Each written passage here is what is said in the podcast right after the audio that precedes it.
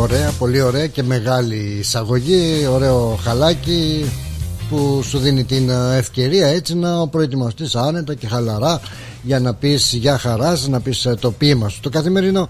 Χαίρετε κυρίες και κύριοι, καλησπέρα σας, καλώς ορίσατε, καλό μεσημεράκι όπως προτιμάτε. Έτσι μεσοβδόμαδα σήμερα, Τετάρτη εφτά Φεβρουαρίου δύο χιλιάδες είκοσι τέσσερα, και εσείς βρισκόσαστε ακόμα με ένα drive time στην παρέα σας. Στο μικρόφωνο σας κρατάει συντροφιά μέχρι τις πέντε παρακάτι ψηλά και σήμερα ο Πλάτωνας Αντενεζάκης, και σας καλωσορίζουμε στο ρυθμός ράδιο. Ράδιο διαδικτυακά μέσα από το rythmos τελεία com τελεία a u, στο site μας που μπορείτε να συντονιστείτε με το ρυθμό. Μπορείτε μέσα από τις εφαρμογές, από τα application που θα βρείτε στο Google Play και στο App Store, επισκεπτόμενοι την σελίδα του ρυθμού rythmos τελεία com τελεία a u. Εκεί υπάρχει και ένα room, chat room, έτσι, που λέμε θάλαμος επικοινωνίας, πώς μπορούμε, χώρος, δωμάτιο επικοινωνίας, όπως εσείς θέλετε και σας βολεύει το λέτε, ε, απλά έτσι ελληνικά, chat room, oh, ναι.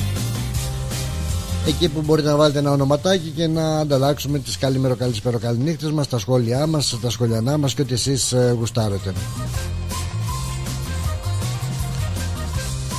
Η κοδεσπότης λοιπόν της εκπομπής, Πλάτωνας Αντενεζάκης, πίσω από το μικρόφωνο, στη ρύθμιση του ήχου ο ίδιος, στο τηλεφωνικό κέντρο ο ίδιος, στην τεχνική επιμέλεια ο ίδιος, στην επιλογή των τραγουδιών ο ίδιος, θεματολογίας ο ίδιος. Από όλους εμάς να ευχηθούμε σε όλους εσάς αυτό το δύο ώρο να είναι πάρα πάρα πολύ ευχάριστο. Είπαμε λοιπόν rythmos τελεία com τελεία a u, εκεί θα βρείτε και όλες τις ειδήσεις από τον ελλαδικό, τοπικό και διεθνή χώρο, όσον αφορά δηλαδή πολιτικού, αθλητικού και καλλιτεχνικού περιεχομένου. Εκεί θα βρείτε και κάποιες εκπομπές που τυχόν δεν είχατε την ευκαιρία να ακούσετε ζωντανά μέσα από podcast. Σιγά σιγά ενημερώνετε το podcast. Εκεί θα βρείτε και το πρόγραμμα με τους ραδιοφωνικούς παραγωγούς και τις εκπομπές, πολλά και διάφορα. Ζωντανά και από το Facebook, χωρίς εικόνα, δεν πειράζει, θα την κάνεις. Κάποτε το ραδιόφωνο δεν είχε εικόνες, έχει όμως ήχο.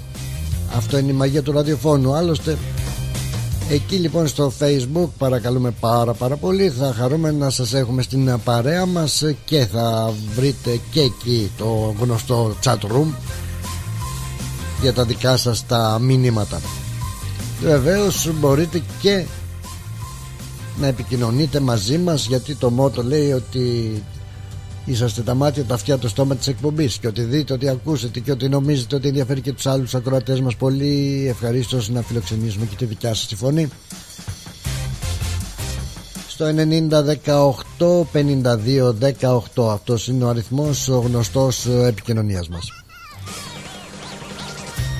Τετάρτη είπαμε λοιπόν, μεσοβδόμαδα, έτσι στη μέση της εβδομάδας, δέκα λεπτά μετά τις τρεις. Να πούμε ότι ήδη έχουν ξεκινήσει τα σχολεία και υπάρχει το όριο ταχύτητας. Αν βρίσκεστε σε σχολική, σε σχολική ζώνη, έτσι, σε σχολική περιοχή, είναι που σχολάνε τα παιδάκια μας και τα παιδάκια σας και τα παιδάκια του κόσμου, και γι' αυτό να είστε προσεκτικοί. Σαράντα είναι το όριο της ταχύτητας,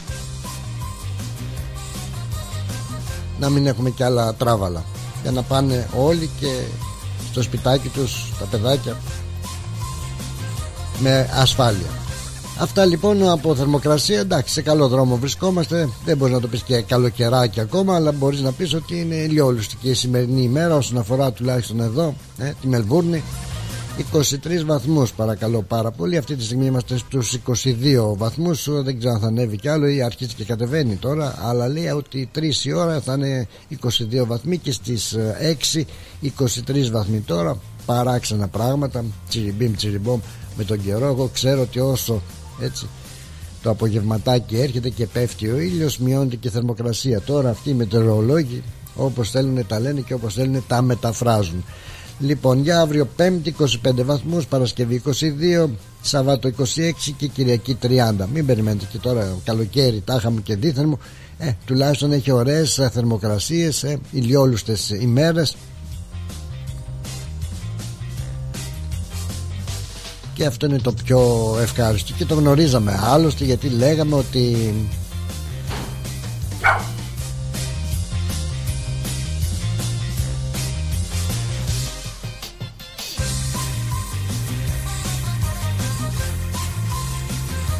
μόλις πάνε τα παιδιά στο σχολείο θα ξεκινήσουν και οι ζεστές ημέρες, οι ζεστές θερμοκρασίες.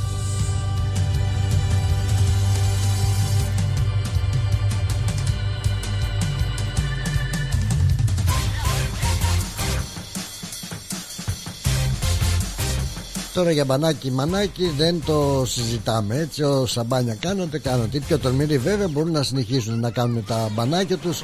Να προσέχετε όμως, γιατί κυκλοφορούν, κυκλοφορούν. Δεν ξέρω αν μπορείς να πεις κυκλοφορούν τώρα, απλά ε, κολυμπούν, βρίσκονται, τι κάνουν δεν ξέρω. Πάντως καρχαρίες είναι σίγουρα που βρίσκονται και αυτοί, έτσι, στη θαλασσίτσα. Είναι το περιβάλλον τους, ο, το δικός τους ο χώρος, και βεβαίως δεν είναι κάτι το παράξενο να δεις και έναν καρχαρία εδώ, τουλάχιστον στην Αυστραλία, στις, ε, στην θάλασσα την ωραία μας.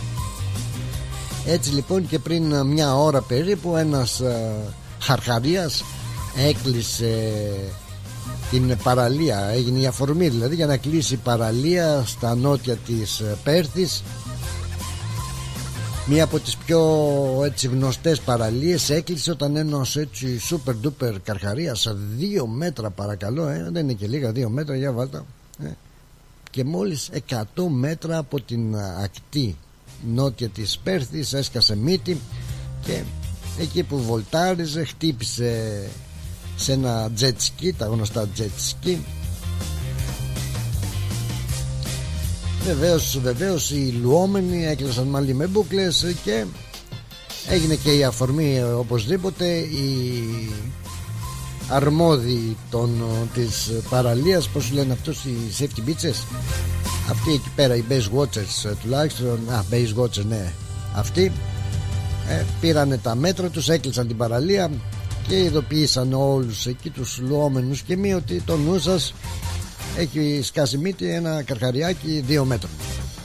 Να πούμε βεβαίως ότι μετά από αυτή την στενή επαφή τρίτου τύπου που είχε ο τύπος που βρισκόταν πάνω στο jet ski,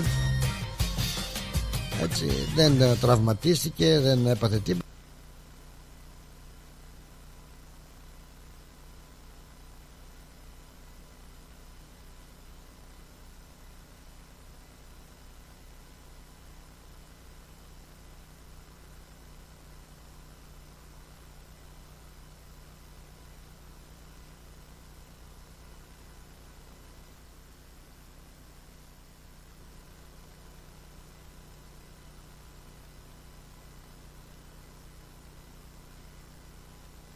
Και αυτό να στείλουμε, μια και είπαμε και για την Πέρθη, στις άλλες πολιτείες την καλημέρα, καλησπέρα, καληνύχτα μας, και στις ε, άλλες ε, χώρες, έτσι. Αλλά να ξεκινήσουμε, μια και είπαμε για Πέρθη, για χαρά στην Πέρθη, στην Κουισλάνδη, στη Βρισβάνη, στον Ντάρουιν, στην Καμπέρα, στην Αδελαίδα, στο Σίδνεϊ, στον που άλλο, Τασμάνια, Νέα Ζηλανδία, ακόμα και στη μάνα πατρίδα Ελλάδα μας και Κύπρο μας, με ταγιασμένο χώμα τους, όπως συνηθίζουμε και λέμε στο ποίημα μας, στις καλημέρα καλησπέρες, τα έχουμε μάθει και απ' έξω. Δηλαδή, αν στο, στην εισαγωγή της εκπομπής μπεις σήμερα ή μπεις, μπήκες χθες ή προχθές, αυτό η εισαγωγή είναι εισαγωγή, τα ίδια περίπου θα ακούσεις.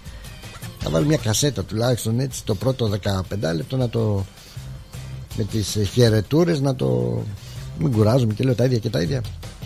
Αν πεις όμως είναι ποίημα και, και νομίζουν και ότι είναι και εύκολο ποίημα. Άντε για έλα κάτσε και πες του να δεις την κλίκα. Αν μου πεις εντάξει δεν σκάβεις, δισκάκια βάζεις και μουσικούλα και τραγουδάκια, έτσι νομίζει ο άλλος τουλάχιστον. Δεν γίνεται ολόκληρη προεργασία, άσχετα τώρα άμα στην πορεία χαλάει η συνταγή και ε, σκάνε μύτη, έτσι, άλλα για άλλα και άλλα θέματα. Να στείλουμε την καλημέρα μας, όπως είπαμε, και στη μάνα πατρίδα Ελλάδα μας και Κύπρο μας, με το αγιασμένο χώμα τους, να έχουν ένα ευχάριστο και δημιουργικό πρωινό. Το ίδιο και στους φίλους που μας ακούν από τις άλλες χώρες της Ευρώπης, και καλό βραδάκι να πούμε στην Αμερική, που όλοι εσείς βρίσκεστε συντονισμένοι, όλοι εσείς, εντάξει, κάποιοι από εσάς βρίσκεστε είστε συντονισμένοι μαζί μας. Δεν έχετε τίποτα άλλο καλύτερο να κάνετε. Ας τι εύομαι, χαριτολογώντας το λέω. Χαριτολογώντας, γιατί αν δεν ήσασταν κι εσείς κοντά μας, δεν θα ήμασταν κι εμείς κοντά σας. Οπότε σας ευχαριστούμε πάρα πολύ που προτιμάτε το δικό μας μαγαζί για την δικιά σας ψυχαγωγία. Τα είπα, ησύχασα, τα μηνύματά σας περιμένω, και να πω και χρόνια πολλά. Να δω τι λέει το εορτολόγιο. Βασικά το εορτολόγιο σήμερα λέει Παρθένιος και Παρθενία. Οκ, okay. Παρθένιος και Παρθενία, το ξαναλέω. Και χρόνια πολλά σε εσάς, χωρίς άλλα σχόλια, που γιορτάζετε σήμερα, για να έχετε κάποιον ιδιαίτερο λόγο να γιορτάζετε. Γενέθλια, μια επέτειο γάμου, μια επέτειο χωρισμό. Άλλος χωρίζει και είναι μέσα στη τρελή χαρά. Ουφ, σου λέει, χώρισα. Α, απαλλάχτηκα από σένα, απαλλάχτηκα. Είναι ένας α, λόγος για γλέντι.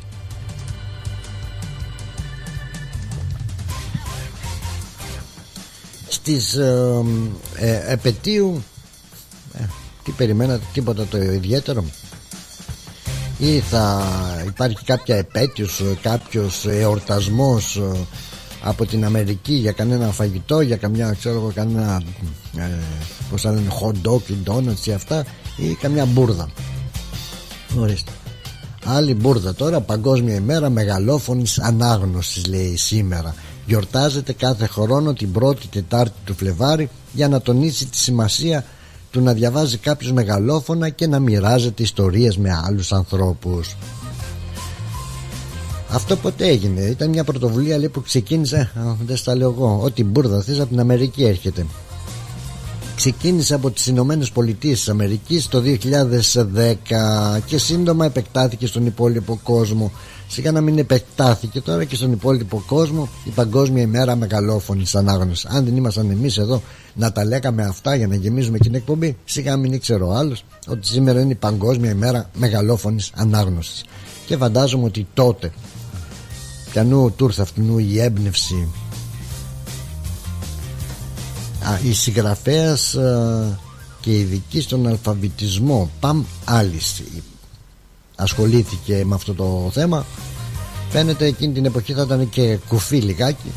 Σου λέει πρέπει να διαβάζετε μεγαλόφωνα. Όπου μου θύμισε το, το δασκαλάκο μου στην, στο Δημοτικούλι, τον κύριο Τζαβάρα, Θεός χωρέσον, τον, τον Τζαβάρα, όπου πιο δυνατά φώναζε όταν ναι, κάναμε κάποια ανάγνωση, έτσι πιο δυνατά, μην τα λες από μέσα σου. ε, Άρα κανένας τέτοιος θα ήταν, θα ήταν και αυτή η συγγραφέας η Παμάλης. Και σου λέει κάτσε να κάνουμε και μια παγκόσμια ημέρα μεγαλόφωνης ανάγνωσης. Μπούρδες. Τέλος πάντων, στα γεγονότα δεν ξέρω αν έχει κάτι. Ο Άννη Χαρτοφυλακίου εκεί είναι busy με τα μαναβικά του, τα ζαρζαβατικά του, ή ξέρω εγώ, που κάνει και αυτός τις ωραίες του αναφορές και αναλύσεις. Αλλά δεν βλέπω και τίποτα το ιδιαίτερο στα γεγονότα.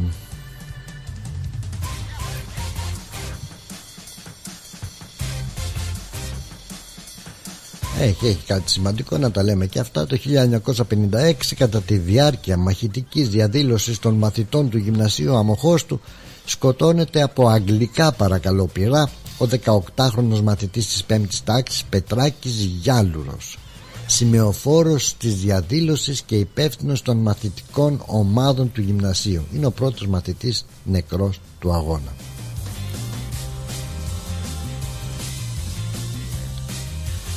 Κάτι άλλο ακόμα σημαντικό, το χίλια εννιακόσια ενενήντα που καταρρέει η Σοβιετική Ένωση. Τι λένε ρε παιδάκι μου, πω, πω, πω. Η Κεντρική Επιτροπή του Κομμουνιστικού, του Κομμουνιστικού Κόμματος συμφωνεί να παραδώσει το μονοπόλιο της εξουσίας που κατήχε για εβδομήντα τρία χρόνια. Και άλλο, αν μπορούμε να το, αν το πούμε έτσι θετικό, τρομάρα να μας έρθει, που τα λέγαμε η δραχμή η δραχμούλα, το χίλια εννιακόσια ενενήντα δύο. Το χίλια εννιακόσια ενενήντα δύο δώδεκα μέλη του, της ΕΟΚ, της, Ελληνικής, της Ευρωπαϊκής ε, Οργάνωσης, έτσι δεν θυμάμαι τώρα πώς λεγόταν η ΕΟΚ, είναι τα αρχικά της, Ευρωπαϊκή Οικονομική Κοινότητα, κάτι τέτοιο αν δεν κάνω λάθος. Μετά έγινε η Ευρωπαϊκή Ένωση και ξεχάσαμε τι σημαίνει το ΕΟΚ. Τέλος πάντων, αυτοί οι δώδεκα τύποι της ΕΟΚ υπέγραψαν τη συνθήκη του Μάαστριχτ, με την οποία ανοίγει, λέει εδώ, το σαν σήμερα ο δρόμος για την υιοθέτηση του κοινού νομίσματος του ευρώ. Εκεί είναι που την πατήσαμε. Με τη συνθήκη η ΕΟΚ μεταονομάζεται σε Ευρωπαϊκή Ένωση. Από ελληνικής πλευράς τη συνθήκη του Μάαστριχτ υπογράφει ο Υπουργός Εξωτερικών Αντώνης Σαμαράς. Είχε γίνει μεγάλος άλλος τότε, θυμάμαι, που ήμουνα, που ήμουνα κι εγώ στην Ελληνική Υπηρεσία Ραδιοφωνίας Μελβούρνης, και θυμάμαι τον τότε ε, συνάδελφο που έκανε την διεθνή επικαιρότητα, καλή του ώρα, ο Δημήτρης ο Παπανικολάου, κάθε μέρα μας έπριζε με τη συνθήκη της, του Μάαστριχτ, η συνθήκη του Μάαστριχτ, ε, η συνθήκη του Μάαστριχτ. Τέλος πάντων, μας έπριζε, μας ξεέπριζε, μας τα ενημέρωνε πάρα πολύ καλά. Πού είναι εκείνες οι εποχές. Η συνθήκη του Μάαστριχτ, λοιπόν, βέβαια, δεν ξέρω τι ξέρετε για αυτήν, ή αν σας έχει μείνει κάτι από όλη αυτή την ιστορία. Μιλάμε για ιστορική, ιστορική και πολύ πολύ σημαντική συνθήκη της Ευρωπαϊκής Υπήρου, έτσι. Έλος, δεν θα το αναλύσουμε, δεν είμαστε και Παπανικολάου, καλή του ώρα και πάλι, που τον μελέτησα. Ήταν για κάποια στιγμή στο Μέγκα και μετά ήταν στον Αντένα, κάπου συναντηθήκαμε, δεν θυμάμαι πού. Γεια σου, ρε Δημήτρη. Α, νομίζω όμως μπούρου μπούρου στην πλατεία Κουμουνδούρου ε, να κάνουμε και μια αναφορά τσακμπαμ γρήγορα γρήγορα, γιατί έρχονται και τα πρώτα διαφημιστικά μας μηνύματα. Να κάνουμε μια αναφορά γρήγορη, ε, σαν σήμερα μόνος σε εκείνο που πήγε Άτακ, και, και θα ακούσουμε μερικά τραγούδια του, γιατί πολύ δυνατός, δεν ξέρω εσείς τι λέτε, Λουκιανός Κηλαηδόνης έφυγε σαν σήμερα το δύο χιλιάδες δεκαεπτά. Πολύ δυνατός, πάρα πολύ δυνατός. Θα επιστρέψουμε λοιπόν με αυτό τον υπέροχο Έλληνα συνθέτη, στιχουργό και ερμηνευτή, τον Λουκιανό, τον Κεφαλονίτη. Να τα ακούει αυτό ο ρε, ο Λουκιανός ήταν Κεφαλονίτης, έτσι κύριε Παναή. Και θα γυρίσουμε, θα γυρίσουμε μετά με Λουκιανό Κηλαηδόνη, μετά τα διαφημιστικά μας μηνύματα, για να ανοίξουμε και το μουσικό μέρος της εκπομπής. Πολύ ωραία, τα είπαμε.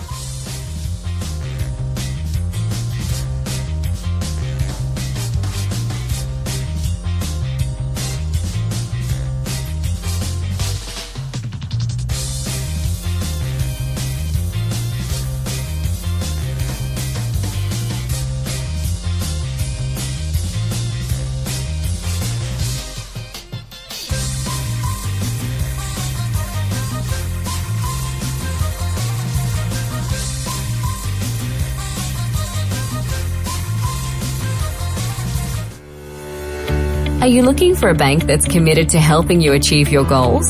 At Bank of Sydney, our dedicated relationship managers will support you through your financial journey to build a better future for you and your family. To discover truly personal service, talk to a dedicated Bank of Sydney relationship manager today. For more information, visit bank sid dot com dot a u. Bank of Sydney. We're with you.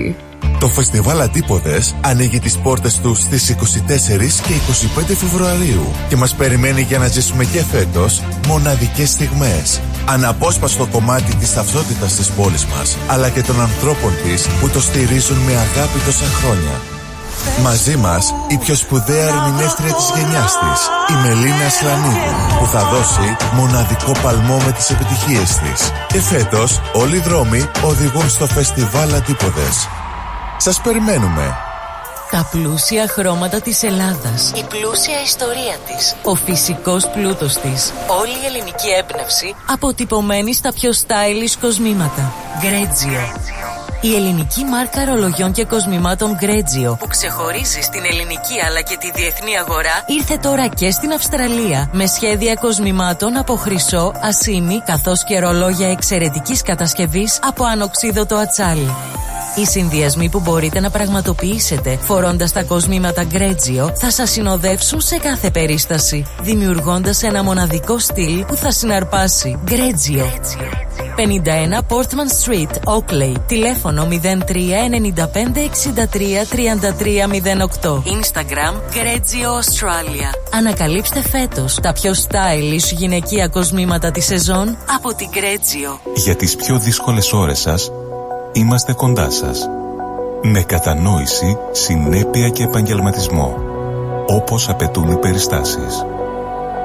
Παναγιώτης Τζιότσης, Orthodox Funeral Services. Τηλέφωνο μηδέν τρία εννιά πέντε εξήντα οκτώ πενήντα οκτώ πενήντα οκτώ.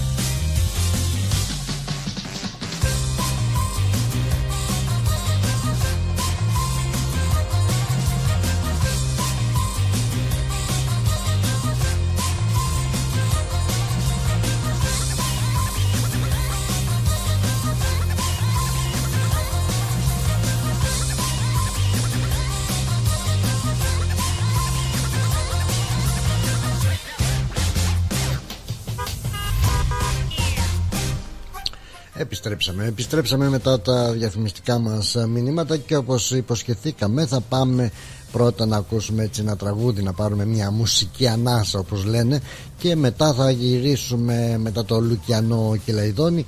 Το προγραμματισμός λέει να πάμε στα δικά σας τα μηνύματα και από εκεί και ύστερα να ασχοληθούμε και με έτσι ένα επιτέλους ε, κάποιος οργανισμός super duper όπως είναι η ελληνική κοινότητα ασχολήθηκε με αυτό που προβληματίζει και απασχολεί τον ελληνισμό, την παροικία μας, το γενικό προξενείο της Ελλάδας στη Μελβούρνη και το προσωπικό που δεν είναι αρκετό. Έβγαλε μια ανακοίνωση, την έστειλε στον κύριο Γεραπετρίτη, τον υπουργό, και άντε να δούμε.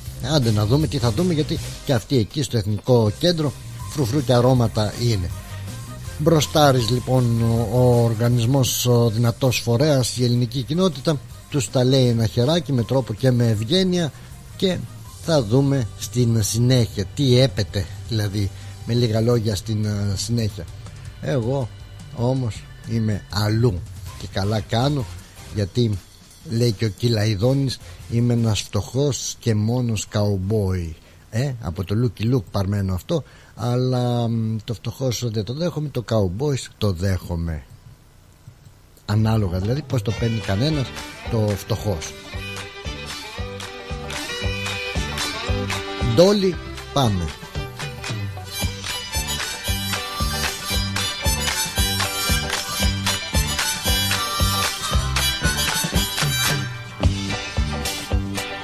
Όλοι μου οι φίλοι παντρευτήκανε, γίνανε ρε ζήλοι, γι' αυτό κρυφτήκανε.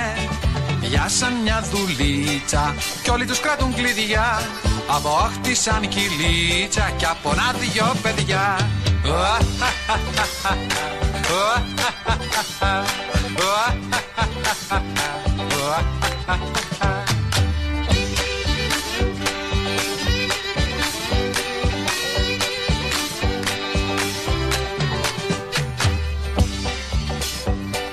Κι όλα τα κορίτσια που χαγκόμενες τώρα είναι ολοβίτσια και πίνουν μονονές. Κι αν δεν κάνω λάθος έχουν όλες γιοταχή, θέλουνε και σκάφος και πάνε και εξοχή.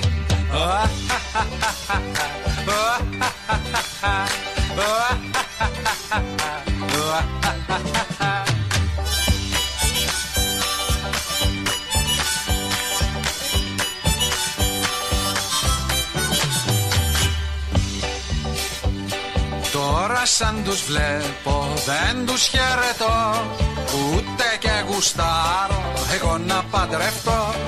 Κι άμα μου τη δίνει κάτι τέτοια δειλινά, παίρνω τα λογό μου και φεύγω στα βουνά. Πάμε Τολί!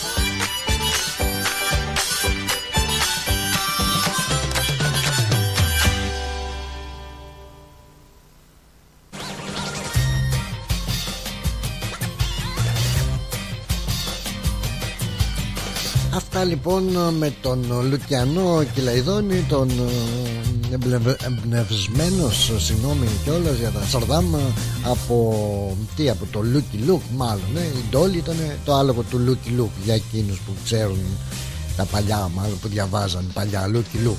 Πάει και ο Λούκι Λουκ τώρα. Λούκι Λουκ και η Ντάλτον, ε, οι αδελφοί βέβαια. Τα αδέλφια Ντάλτον, πέντε, πέντε ήτανε, πέντε ήτανε, ε, άμα μου πει και κάποιος πως τους λέγανε τους αδελφούς Ντάλτον να τον παραδεχτώ. Να ξέρω, θα πιάσετε και το Google τσουκου τσουκου τσουκου τσουκου και θα το βρείτε και θα μου το παίξετε και έξυπνοι. Ναι, ναι, ναι, ναι, δεν πειράζει, θα με βοηθήσετε όμως να, έτσι να θυμηθούμε και τα ονόματα των αδελφών Ντάλτον. Λουκιανός Κηλαηδόνης, το ξαναλέω για τον... Ε, Κεφαλονίτη που κάνει πρόγραμμα αργότερα, έτσι στις έξι μέχρι τις οκτώ, ο Ωρέ Παναγής με τον, ο, τον Ηλία, όλο ξεχνά το επίθετό του, μωρέ γάμο, συγγνώμη κιόλας. Κάτσε, μπούμε στο πρόγραμμα, το βρούμε όλο όπως πρέπει. Εδώ μπαίνοντας στο ρυθμό βλέπετε το πρόγραμμα και βλέπετε πότε και ποιοι είναι. Και είναι, εδώ είμαστε. Ορίστε, έξι με οκτώ, δεκαοκτώ με είκοσι, κάτσε καλά η εκπομπή. Παναγής διακρούσεις ή διακρουσής. Βάλτε και κανένα τόνο, βάλτε και κανένα τόνο. Και Ηλίας Φαρόγιανης ή Φαρογιάννης, βάλτε κανένα τόνο, βάλτε κανένα τόνο. Δεν έχει καθόλου τόνους, γιατί. Βάλτε έστω μια σαρδέλα εκεί, ρε παιδιά. Πιάνουν τα μικρόφωνα, ξεκοκαλίζουν την επικαιρότητα με το δικό του στυλ και σας περιμένουν για όμορφα απογεύματα Τετάρτη στο Ρυθμός Ράδιο. Άτονο πάντως το κείμενο, παρακαλώ πολύ. Όχι για αρμόδιοι. Βάλτε και ένα τόνο, να ξέρουμε πού πάει ο, ο τόνος στον Φαρόγιαννη. Φαρόγιαννης ή Φαρογιάννης. Τον άνθρωπο για να δω σε μένα έχει ένα τόνο. Έχει, έχει, ωραία. Εντάξει, αφού έχει σε μένα δεν πειράζει. Μην βάζετε τόνους.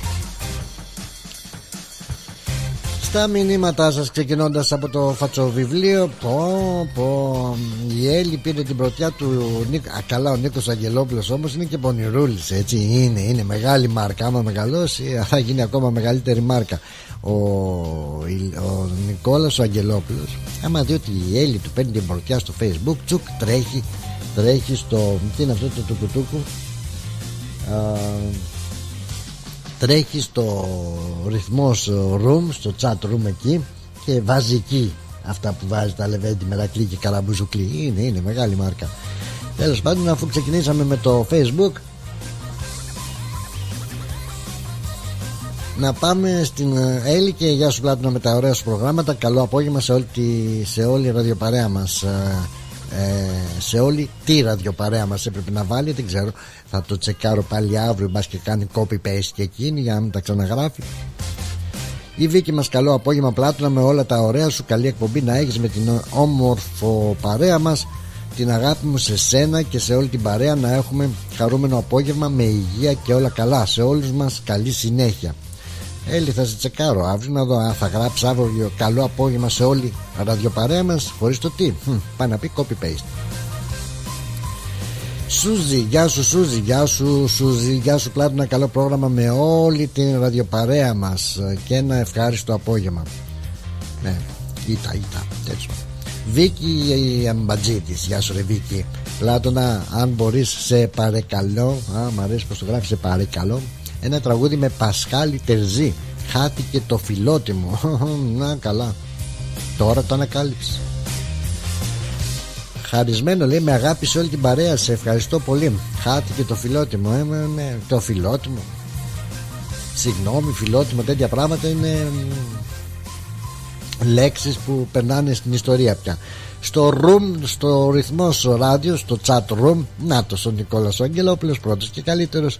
Γεια σου Πλάτωνα Λεβέντη, Μερακλή και Καραμπουζουκλή, με τα ωραία σου, να έχεις καλό πρόγραμμα με την αγαπημένη ρυθμοπαρέα μας. Και σε copy paste μου φαίνεται, κάτσε, σε τσεκάρω αύριο να το γράφεις τα ίδια με αυτόν τον τρόπο. Ο Ανδρέας ο ταξιδιάρης μας, γεια σου όμορφόπεδο, το απόγευμα. Ε, ο άνθρωπος, είδες, ο ένας Λεβέντης, Μερακλής και Καραμπουζουκλής, ο άλλος ομορφόπεδο.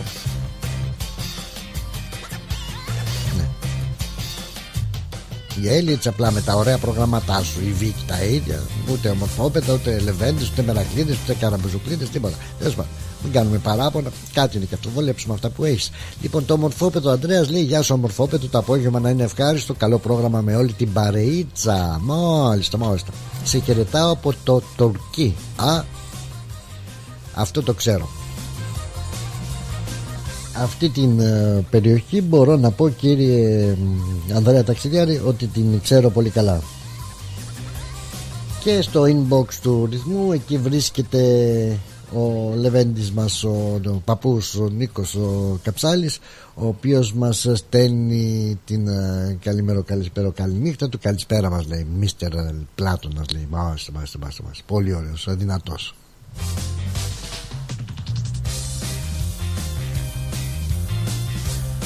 Ωραία, πολύ ωραία. Σε πάρα πολύ καλό δρόμο βρισκόμαστε. Επιτέλους όμως, όπως είπα και στην αρχή, λοιπόν, κάποιος πρέπει να τα πει στον κύριο Υπουργό και τα βρέθηκε ο άνθρωπος που θα τα πει. Στείλανε επιστολή. Τι είναι αυτό, σκυλάδικο? Ωραίο ηχητικό. Τα λέει λοιπόν ο πρόεδρος της ελληνικής κοινότητας Βασίλης Παπαστεριάδης. Έτσι τους τα χώνει με τρόπο και με ευγένεια, και καλά τους κάνει. Επιτέλους δηλαδή ας πάψουν και αυτό το γαϊτανάκι και το τι θα γίνουμε. Α, ας σας διαβάσω την α, επιστολή που πάει για τον κύριο Γιώργο Γεραπετρίτη, τον Υπουργό Εξωτερικών, Βασιλής Σοφίας ένα, μέσω ηλεκτρονικού ταχυδρομείου. Τι είναι αυτό, σκύλος? Για φέρ τον μέσα, φέρ τον μέσα. Για φέρ τον μέσα. ε, Σκυλάδικο, θα το κάνουμε έτσι κι αλλιώς. Έλα τώρα. Τι είναι εσύ? Καλώς τον. Λοιπόν, αξιότιμε κύριε Υπουργέ, είδες, κάτι ξέρει το σκυλί, μόλις ακούει τη λέξη υπουργός καυγίζει. Θα τον φέρω να κάνει πρόγραμμα μα, μαζί μου, έτσι σαν συμπαραγωγός. Ναι, τον καθιερώνω, άστον εδώ, άστον εδώ, δεν πειράζει, σας καυγίζει.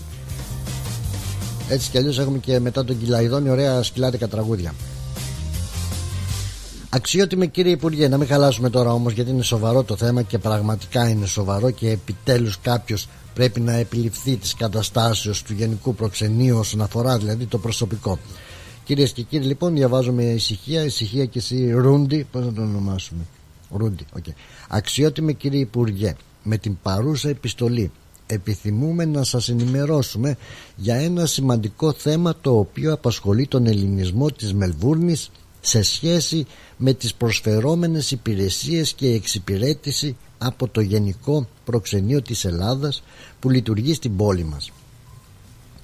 Ο μεγάλος αριθμός Ελλήνων που ζουν στη Μελβούρνη, θεωρείται ως η τρίτη μεγαλύτερη ελληνόφωνη πόλη στον κόσμο, αντιμετωπίζει σοβαρά προβλήματα όσον αφορά στην ταχεία εξυπηρέτησή του από το Γενικό Προξενείο και υπάρχει άμεση ανάγκη αύξησης του προσωπικού. Σήμερα ανησυχούμε ιδιαίτερα διότι η κατάσταση έχει επιδεινωθεί με τη δραματική μείωση του προσωπικού. Υπάρχουν μόνο τέσσερις υπάλληλοι για να εξυπηρετούν την ομογένεια της Μελβούρνης, και τούτο σε μια περίοδο όπου ο αριθμός των Ελλήνων αυξάνεται, ενώ την ίδια στιγμή σε άλλες πόλεις του εξωτερικού με λιγότερο αριθμό Ελλήνων, όπως το Μόναχο για παράδειγμα, τα γενικά προξενία είναι επανδρωμένα με διπλάσιο και τριπλάσιο προσωπικό. Παλαιότερα στο προξενείο απασχολούνταν ως δεκαπέντε άτομα, ενώ σήμερα για την απόκτηση της ελληνικής υπηκότητας ή άλλα θέματα χρειάζονται πάνω από δύο χρόνια για ραντεβού.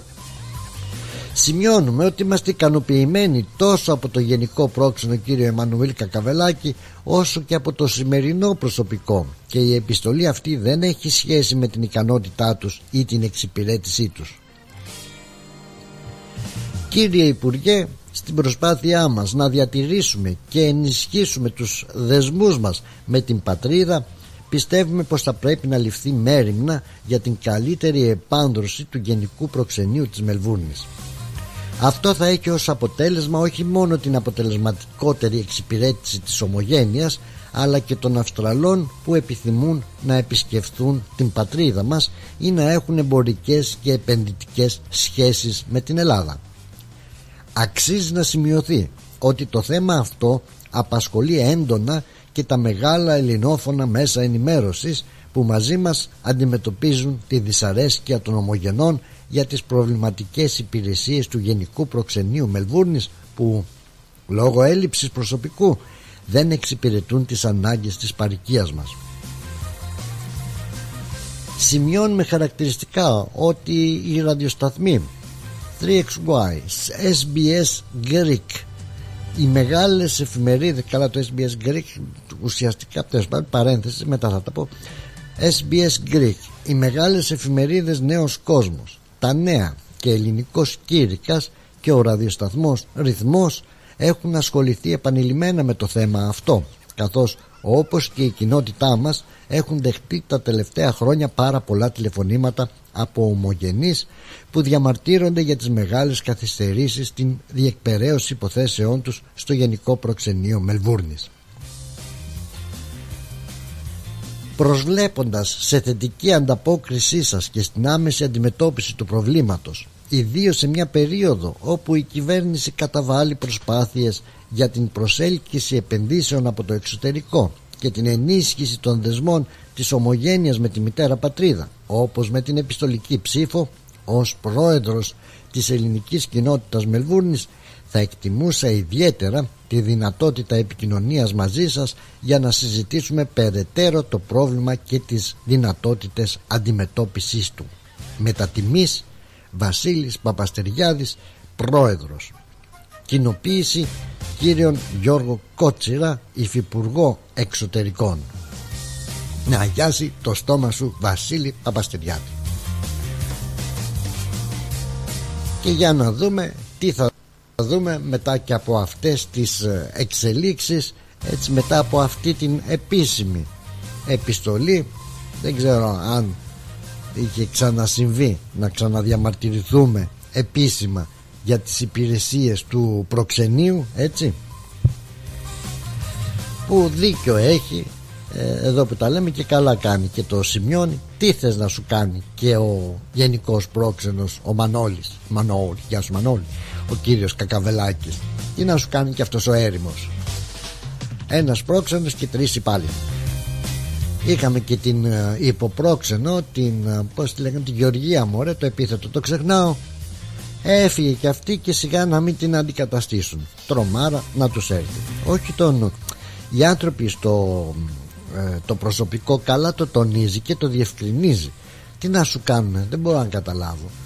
Όταν υπάρχει τόσο φόρτο εργασίας, στείλτε κανέναν υπάλληλο, όχι φρουφρού και αρώματα. Πολύ καλά τα λες, κύριε πρόεδρε της ελληνικής κοινότητας, όλο φρουφρού και αρώματα. Και τώρα μέσω γκαβ τελεία τζι αρ και ε, απόδημοι και συμβούλια και παρασυμβούλια και κολοκύθια τούμπανα, και έχουμε ένα προξενείο που καλά λέει, πας να βγάλεις μια ε, ένα πιστοποιητικό, μια βεβαίωση, μια μετάφραση, ένα, καλά εκεί με τις μεταφράσεις τι να σας λέω τώρα, ε, για, για το νους. Σου κάνουν και πάσα δικούς τους ανθρώπους διερμηνείς, λέω εγώ τώρα, έτσι έχω ακούσει. Δεν, δεν σου λέει πήγαινε ποτέ, σου λέει πήγαινε σε αυτόν ή πήγαινε σε εκείνον. Τέλος πάντων. Ε, και έκανε και μια παρένθεση εκεί ο, για την αναφορά ε, στην Ες Μπι Ες Greek. Καλά παιδιά εκεί, πολύ καλά παιδιά. Γεια σου Πάνο Αποστόλου, συνάδελφε. Γεια σου στον διευθυντή της Ες Μπι Ες, τον Θέμη τον Καλό. Καλός άνθρωπος και φίλος παλιός. Και να έχουν γραμμή όμως εκεί, ξέρετε. Έτσι ε, τουλάχιστον γνωρίζω. Έτσι. Ότι τώρα ας πούμε να, που διάβασα εγώ αυτή την ανακοίνωση και εφόσον η ανακοίνωση αυτή όπως είχε να κάνει ε, πρέπει να την αναφέρεις ως έχει, έτσι, δηλαδή να αναφέρεις όπως λέει για τους ραδιοσταθμούς τρία Εξ Γουάι, Ες Μπι Ες, Νέο Κόσμο, τα Νέα, Ελληνικός Κήρυκας, ραδιοσταθμός Ρυθμός.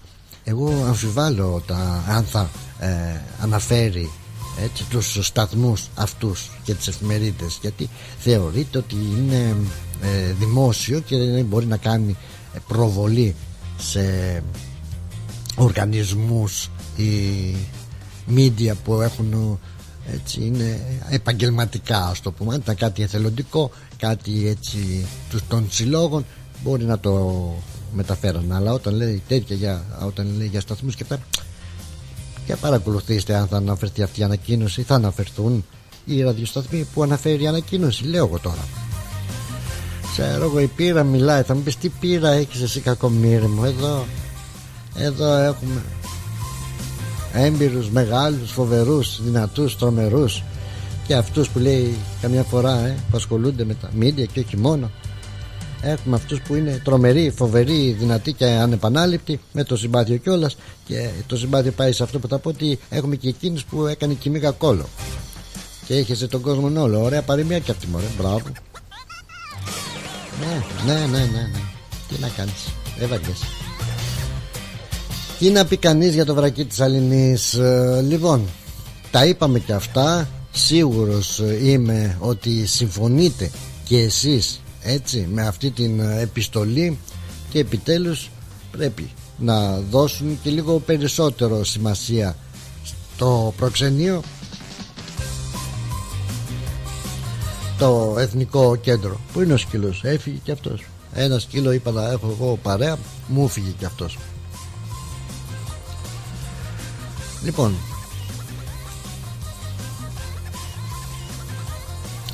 λοιπόν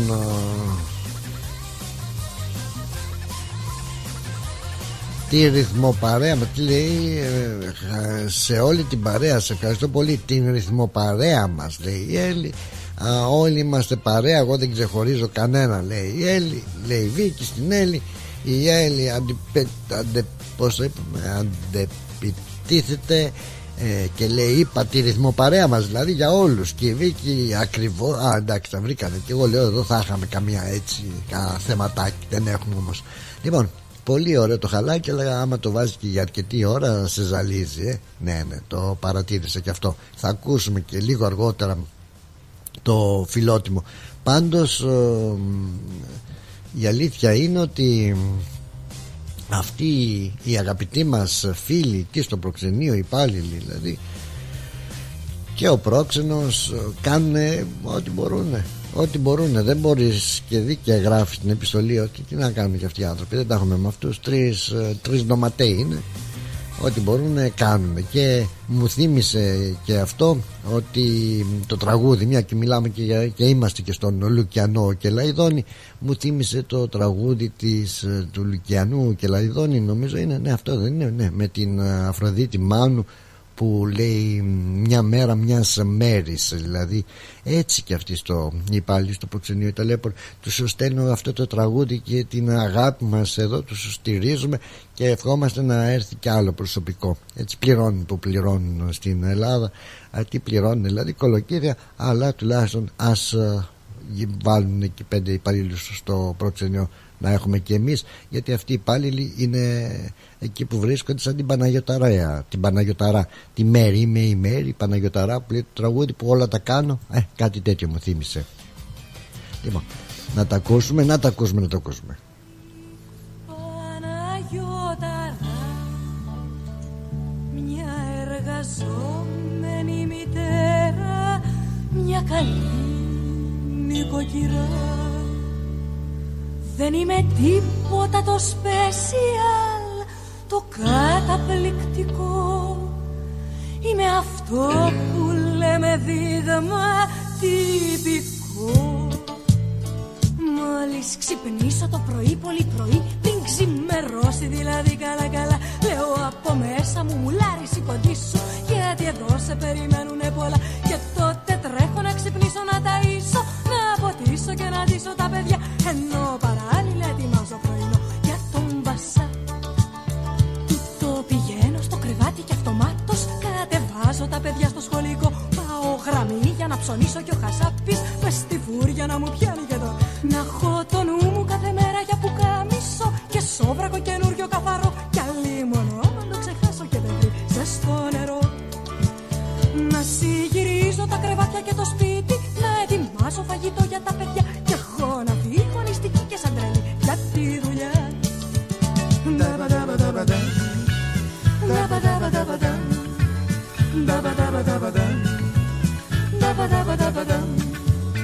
Και μόλις φτάσω λαπιασμένη στη δουλειά, να έχω να κάνω και καφέ στα αφεντικό. Να έχω κι αυτόν που του τη δίνει κάθε τόσο και που θέλει να μου πιάνει και εδώ. Να έχω τον drink του τηλεφώνου μες στα αυτή μου και από πάνω τις δικές του τις φωνές. Και να με στέλνει έξω να κάνω και του κόσμου τις δουλειές. Μόλις σχολάσω, τρέχω αμέσως να προφτάσω, να ετοιμάσω το τραπέζι για φαΐ. Να τηγανίζω, να ετοιμάζω τη σαλάτα, να σερβίρω και να κόβω και ψωμί. Να με ένα ράκος που να σέρνεται στα πόδια του απ' την πείνα και από το τρεχαλίτο. Κι αυτοί να βρίσουν πως δεν ήτανε καλό το φαγητό. Να πλένω πιάτα και πυρούνια και μαχαιριά και να μου έρχεται να κάνω φωνικό. Κι αυτός ο κύριος να θέλει να μου πιάνει και τον γκο.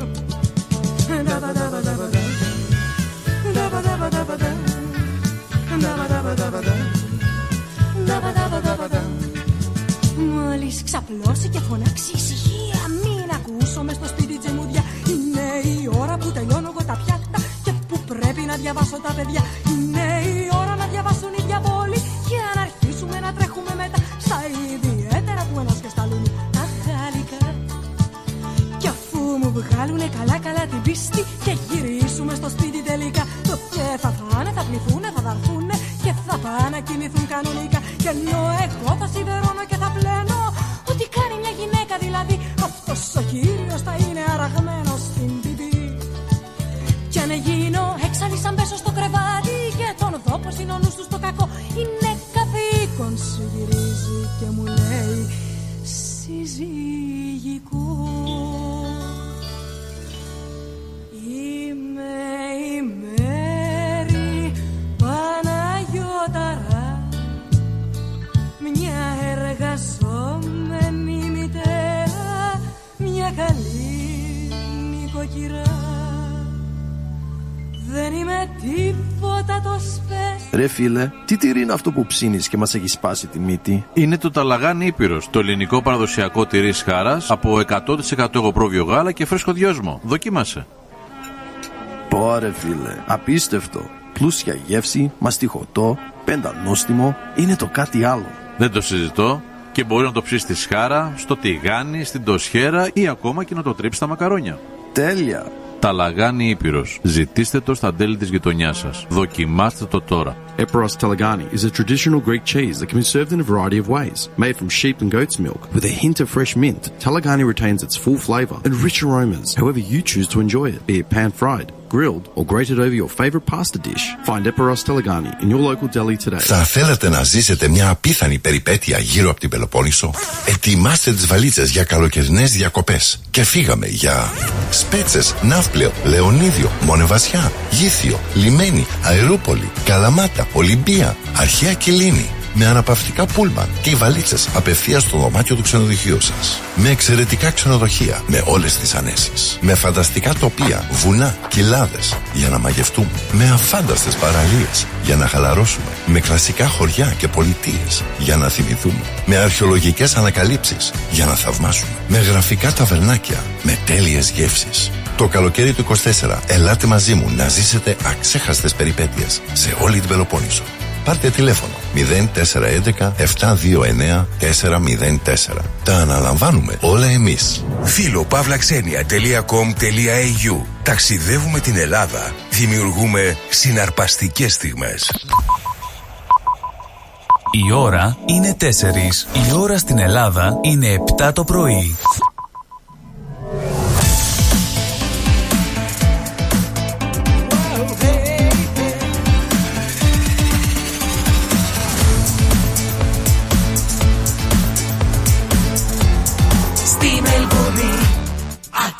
Ρυθμό.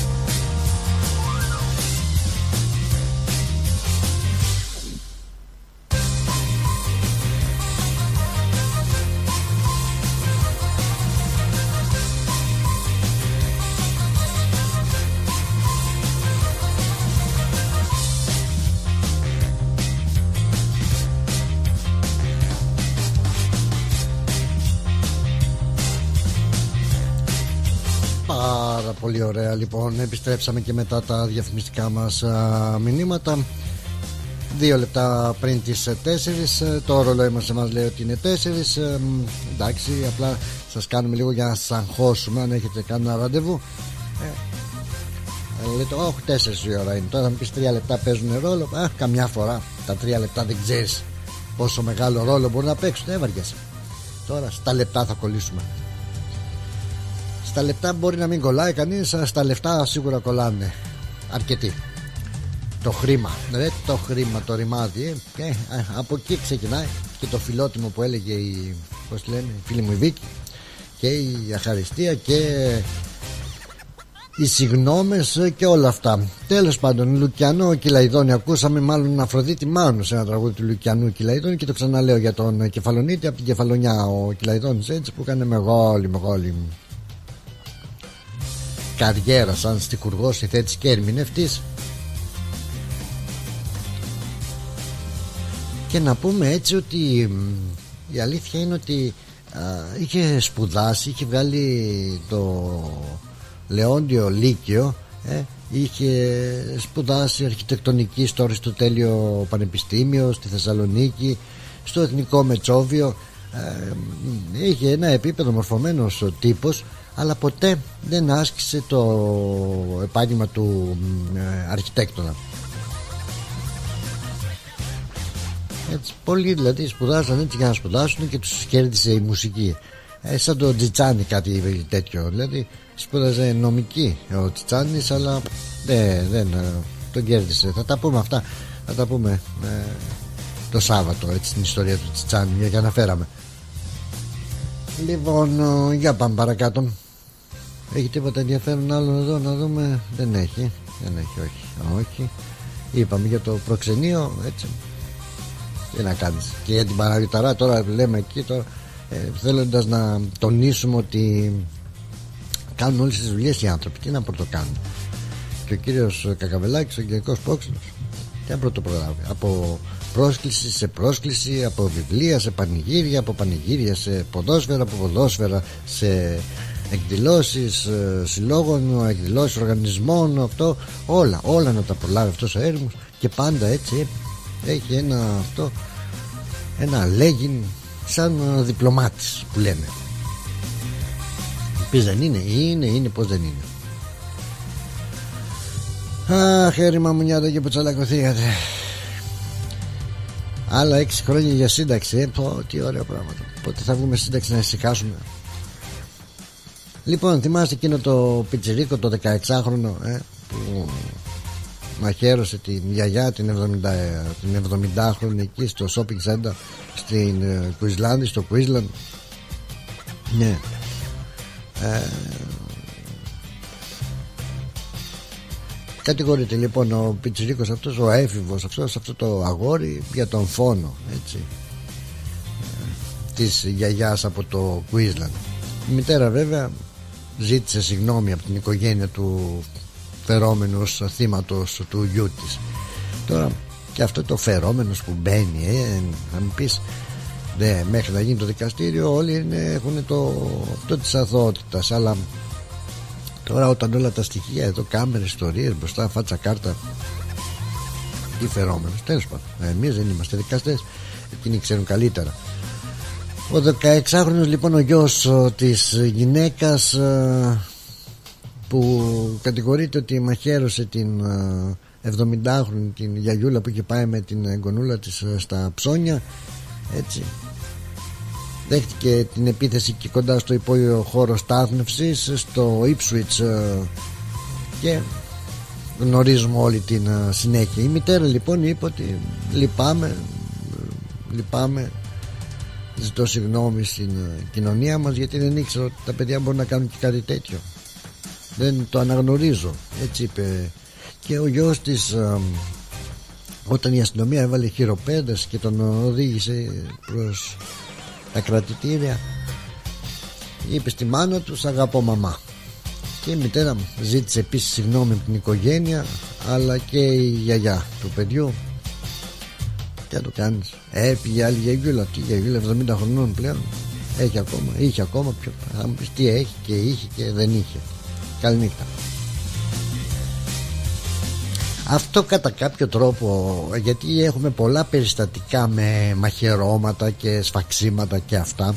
Έτσι λοιπόν εδώ στην Βικτόρια τουλάχιστον ετοιμάζονται να κάνουν μια νομοθεσία και να απαγορεύεται να πουλούνται μαχαίρια σε άτομα ηλικίας κάτω των δεκαοκτώ ετών. Πρόκειται να το απαγορεύσουν λοιπόν αυτό, την πώληση μαχαιριών. Ε, μάλιστα λένε μαντσέτα. Τώρα μαντσέτα, παντσέτα, δεν ξέρω τι είναι μαντσέτα, μάλλον εκείνο το στιλετάκι κάπως έτσι, αλλά γενικότερα θα ε, καταθέσει η κυβέρνηση της πολιτείας μια ε, ε, εισαγωγή για μια νομοθεσία στο κοινοβούλιο, το οποίο θα λέει ότι απαγορεύεται να πωλούνται μαχαίρια σε άτομα ηλικίας κάτω των δεκαοκτώ ετών.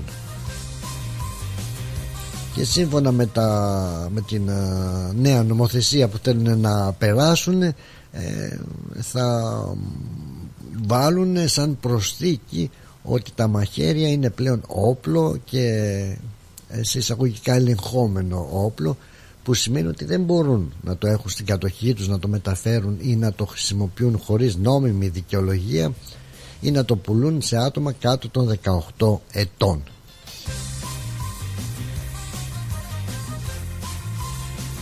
Ο αρμόδιος της αστυνομίας πιστεύει, αρμόδιος της αστυνομίας, πού είναι ο σκύλος, δεν καυγείς, υπουργός, τίποτα, δεν καυγείς, τέλος πάντων. Τσεκάρω και το σκύλο να δω πότε γαυγίζει, σε ποια λέξη. Ο υπουργός λοιπόν, μάλλον ο αρμόδιος της αστυνομίας, λέει ότι πιστεύει ότι με το νομοσχέδιο αυτό θα μειωθεί ε, αυτά τα επικίνδυνα που κάνουν οι νέοι χρησιμοποιώντας α, μαχαίρια. Και η αλήθεια είναι, λέει, ότι η αστυνομία ε, θεωρεί ότι υπάρχει κάπου μια ασάφεια όταν α, πρόκειται να επιβάλλουν τον νόμο. Γι' αυτό λέει οι υπεύθυνοι που είναι στις αγορές, τους πάγκους, τις μαρκέτες και αυτά, και θα πρέπει να γνωρίζουν ακριβώς ότι δεν θα μπορούν να πουλούν μαχαίρια σε άτομα κάτω των δεκαοκτώ ετών. Έτσι δηλώνει δηλαδή ο αρμόδιος της αστυνομίας, αλλά αυτό θα πρέπει πρώτα να γίνει νόμος. Εγώ θα έλεγα καλό είναι να γίνει και νόμος, έτσι, να γίνει και κάποιος νόμος, η παιδεία στα σχολεία, γιατί και στο σπίτι και αυτά όλα από εκεί ξεκινάνε, και όχι αν ε, πουληθεί ένα μαχαίρι ε, στο σχολείο, στο, συγγνώμη, σε έναν ηλικίας δεκαοκτώ ή όχι, γιατί κύριοι κάπου όντως την α, έχουμε πατήσει με όλα αυτά που συμβαίνουν γύρω μας.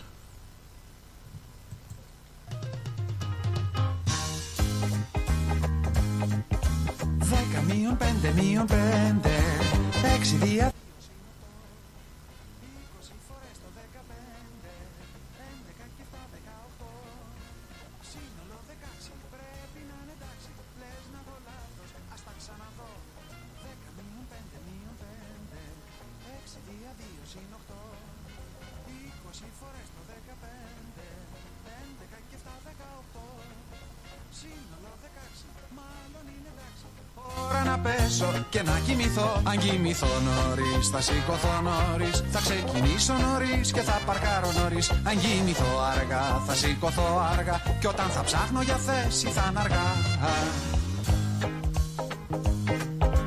Λέγαμε λοιπόν πως μείον πέντε, έξι δια δύο συν οκτώ, είκοσι φορές το δεκαπέντε, έντεκα και εφτά δεκαοκτώ. Δέκα μείον πέντε, τρεις παρά πέντε, άστα και σπίτι θα τα ξαναδώ. Δέκα μείον πέντε, μείον πέντε, έξι δια δύο συν οκτώ, είκοσι φορές το δεκαπέντε, έντεκα και εφτά δεκαοκτώ. Σύνολο δεκάξι, όλα είναι εντάξει. Ώρα να φάω και να κοιμηθώ. Αν κοιμηθώ νωρίς, θα σηκωθώ νωρίς. Θα ξεκινήσω νωρίς και θα παρκάρω. Έτσι, έτσι όπως κάνουν, δηλαδή τα σαν ρομποτάκια. Θα σηκωθούμε νωρίς, έτσι θα κοιμηθούμε νωρίς, θα τα βάμε νωρίς, θα τρέχουμε γύρω-γύρω νωρίς. Όλα γρήγορα, γρήγορα, γρήγορα και αρπακόλα. Βρε, καλός στο Θωμά. Πού είσαι, Θωμά, πού είσαι, Λεβέντης, πού είσαι? Γεια σου, Πλάτωνα, γεια σου, Πλάτωνα. Καλά είσαι? Καλά είμαι. Χθες έφυγα από τη δουλειά γιατί Α. άκουγα το ρυθμό του Στράτου και τον Νίκο. Ναι, και, και σκότηκες και έφυγες. Μπαταρία και λέω στην κυρία εκεί που διοξείτερα, λέω σε παρακαλώ το βάζεις μέσα στην πρίζα γιατί έξω δεν έχει πρίζα. Ε, να, να δουλέψει, λέω, να γεμίσει η μπαταρία. Ναι. Εντάξει μου. Εντάξει. Το έβαλε. Ναι. Τρεις ώρα που ήταν κολλάστο, λέω φέρνω το τηλέφωνο, του παίρνει, λέω σε ευχαριστώ πάρα πολύ, γεια σου. Ναι. Λοιπόν, και φεύγω. Και φεύγω, βάζω στο αυτό, έπαιξε για λίγο, σταμάτησε και τώρα η μπαταρία δεν τη γέμισε η μπαταρία. Ah. Το έβαλε φαίνεται, δεν πρόσεξε και δεν γέμισε η μπαταρία και δεν μπορούσε μετά να ακούσει το, το ρυθμό. Α, μα δεν το έβαλε σωστά, δεν το έβαλε καλά στην πρίζα. Δεν το έβαλε καλά. Γι' αυτό oh. σήμερα οργανώθηκα για να έχω μπαταρία, τώρα έχω mm. εβδομήντα...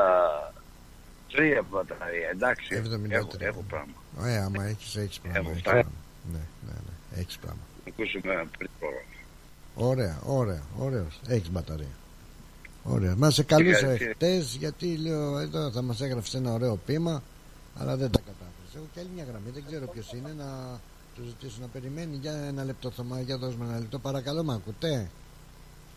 Ναι, σας ακούω. Τι κάνετε, ωραία φωνή έχετε, το όνομά σας? Αλλά ευχαριστώ. Μια ερώτηση θα θέλω να σας κάνω, αν μπορώ. Και αν μπορώ εγώ να απαντήσω σωστά, τι θα κερδίσω?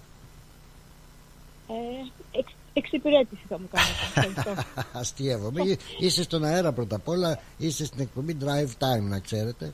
Είναι μια χιουμοριστική εκπομπή. Παρακαλώ. Μπορώ να σας μιλήσω εκτός αέρα? Τώρα έχω και τον κύριο Θωμά στη γραμμή και δεν μπορούμε να προσγειωθούμε. Θα πρέπει να...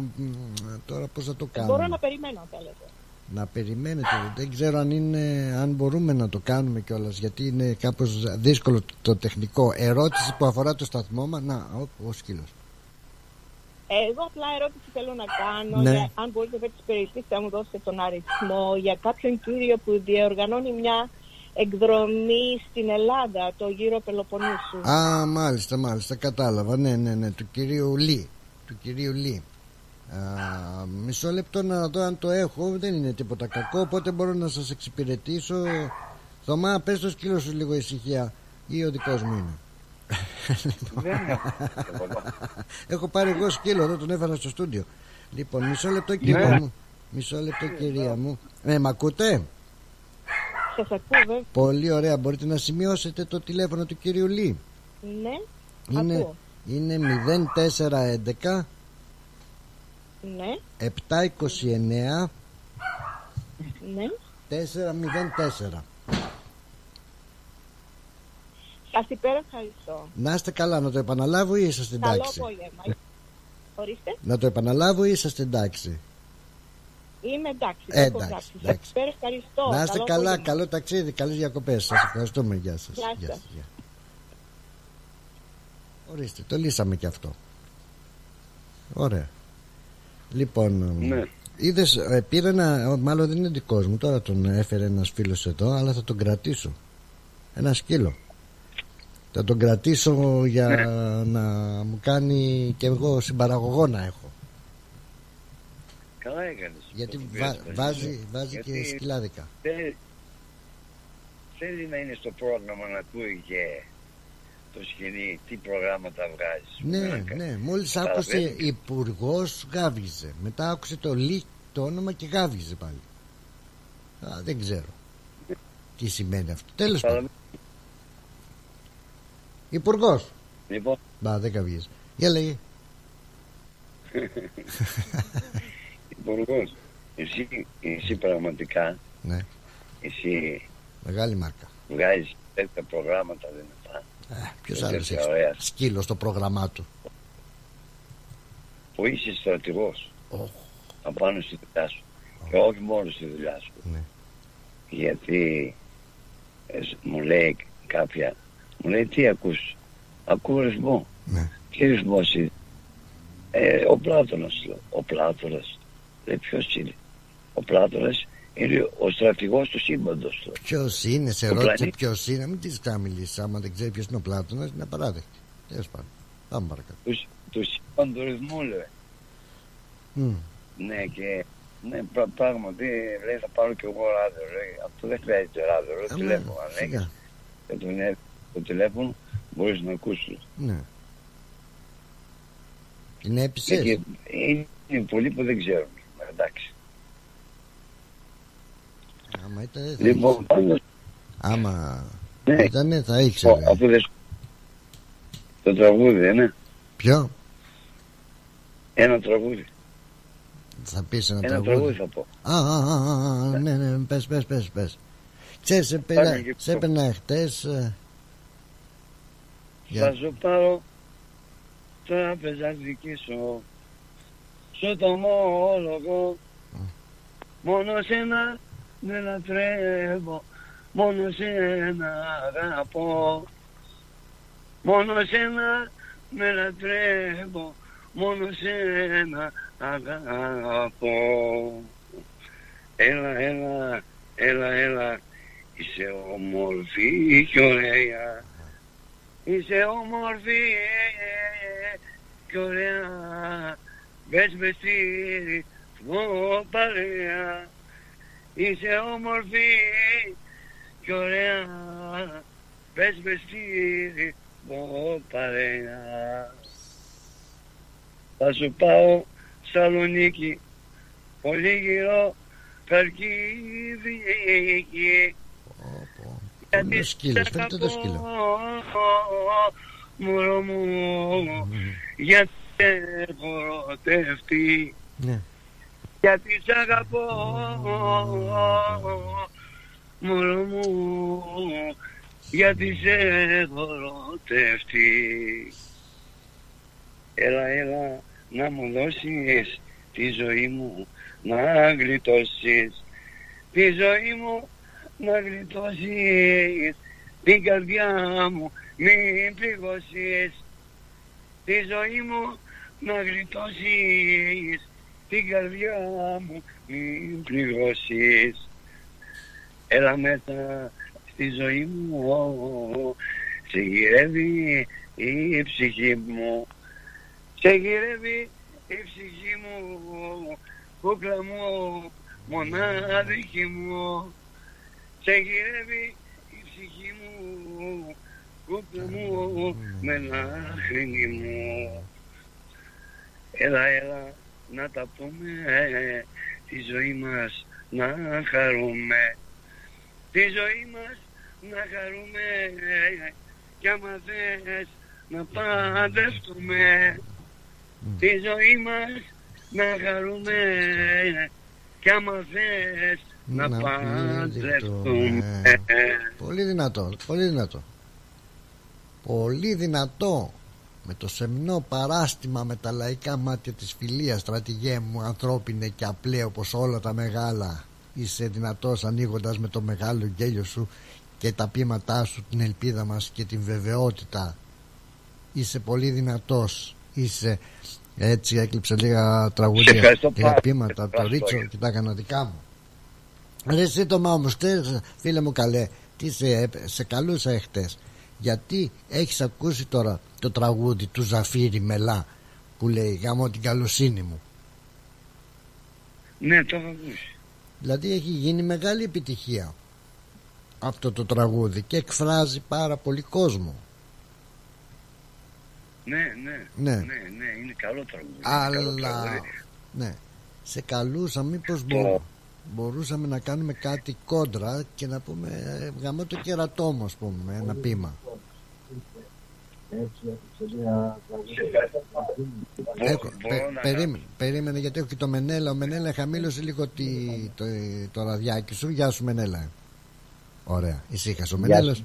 Γεια σου Μενέλα. Για πες λοιπόν Θωμά. Με λόγια πιο σεμνά, δηλαδή πιο, πιο καλά λόγια, ναι, να βάλω μέσα και να κάνω ένα τραγούδι. Δεν χρειάζεται να πω μα, η ναι. καλοσύνη μου και να το έλεγε. Αλλά το πρώτο δεν μ' άρεσε, ναι. Και το άλλο λέει αυτό δεν μ' αρέσει, δηλαδή αυτή η λέξη να τη βάλω μέσα στο τραγούδι.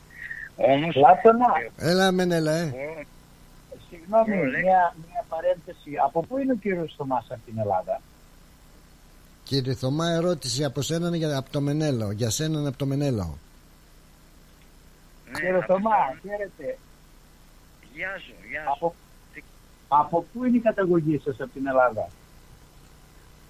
Εμένα, εγώ είμαι κοντά στη Θεσσαλονίκη, ε, στο νομό Ημαθίας, αλλά επειδή είμαι σίγουρα στο νομό Θεσσαλονίκης, η Θεσσαλονίκη είναι πιο κοντά από τη Βέρεια που κατάγεται ο νομός Ημαθίας, και ε, μπορώ να πω ότι είμαι από το κλειδί Ημαθίας, αλλά όμως είναι πολύ κοντά η Θεσσαλονίκη και έχω ζήσει πολλά χρόνια στη Θεσσαλονίκη, από μικρό παιδί, από δώδεκα δεκατρία χρονών πήγα στη Θεσσαλονίκη, και εκεί μέχρι που πήγα στρατιώ. Γι' αυτό γράφεις ωραία τραγούδια.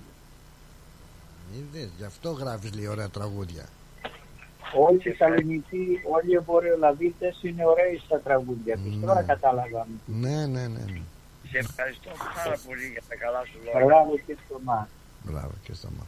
Χά, χάρηκα πολύ που σ' άκουσα και μιλήσαμε. Να είσαι καλά. Λοιπόν, περίμενε ένα λεπτάκι Μενέλα να ολοκληρώνω. Ολοκληρώνω εδώ με τον κύριο Θωμά, όπου θα μας γράψει ένα τραγούδι, αλλά δεν θέλει τη λέξη ε, ε, μαμό.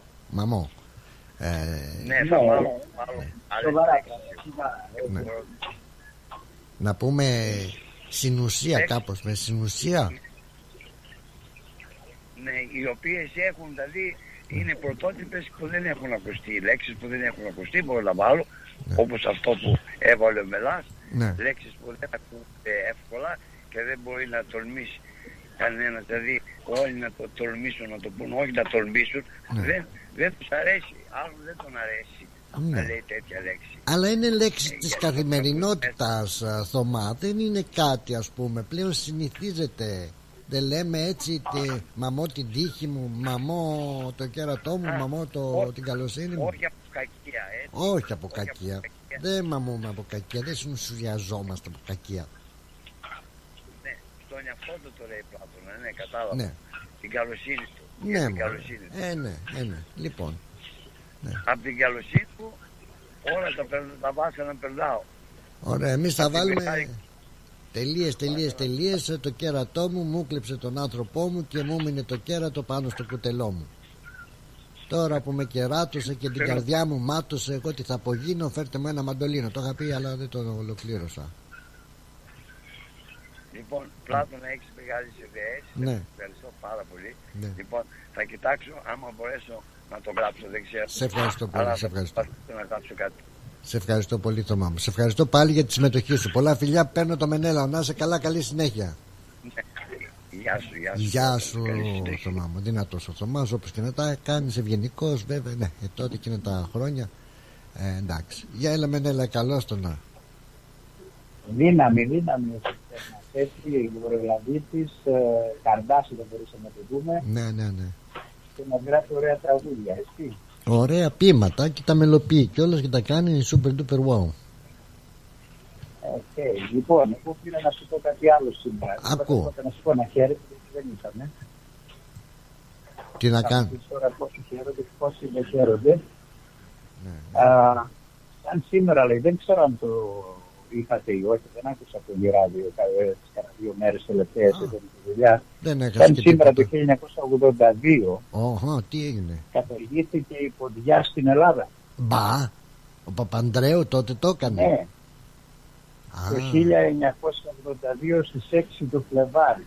Δηλαδή ήταν χθες. Ο Ανδρέ, ο Ανδρέ δεν το έκανε αυτό. Έτσι, πρωτοπόρος. Ο Ανδρέας το έκανε. Βέβαια, βέβαια, βέβαια, βέβαια. βέβαια. Η μπλε ποδίτσα ε, με τον άσπρο για, κά, για κάκο.